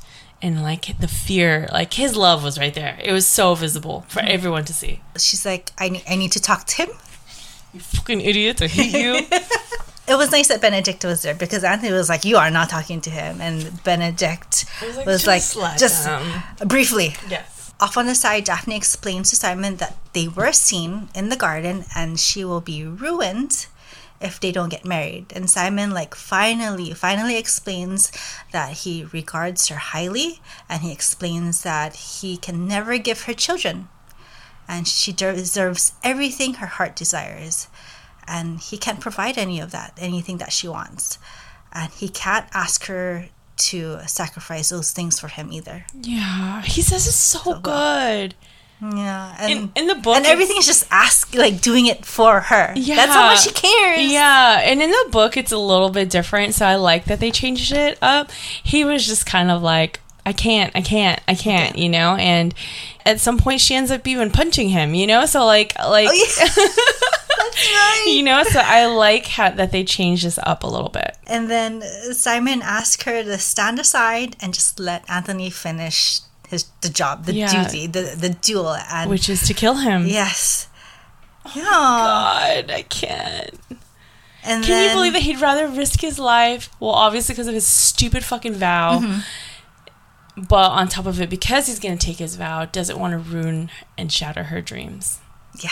Yeah. So in a stupid roundabout male way, it made sense to him, and it was sort of romantic. But at the same time, Daphne is like, "Hold up, you so are making stupid. assumptions." Yeah, yeah. And then she tells them she and the Duke are to be married. There will be no uh, duel. Yes. She's looking scared and worried and unsure, but she just keeps her eyes on Simon, and everyone is just looking at Simon too. And Simon's just staring back at Daphne. This is gonna happen. Yeah. Just like the two ways that they were looking at each other. She's like, I'm saving your life. And he's looking at her like, I'm about to ruin her life. Aww. I know. But at the same time, he's saving her reputation, reputation also. And so. her family's reputation. Yeah. I like this because even if he has the strong conviction that he does not get, he's not going to get married, he's not going to ruin her, he still will do whatever he needs to do for her.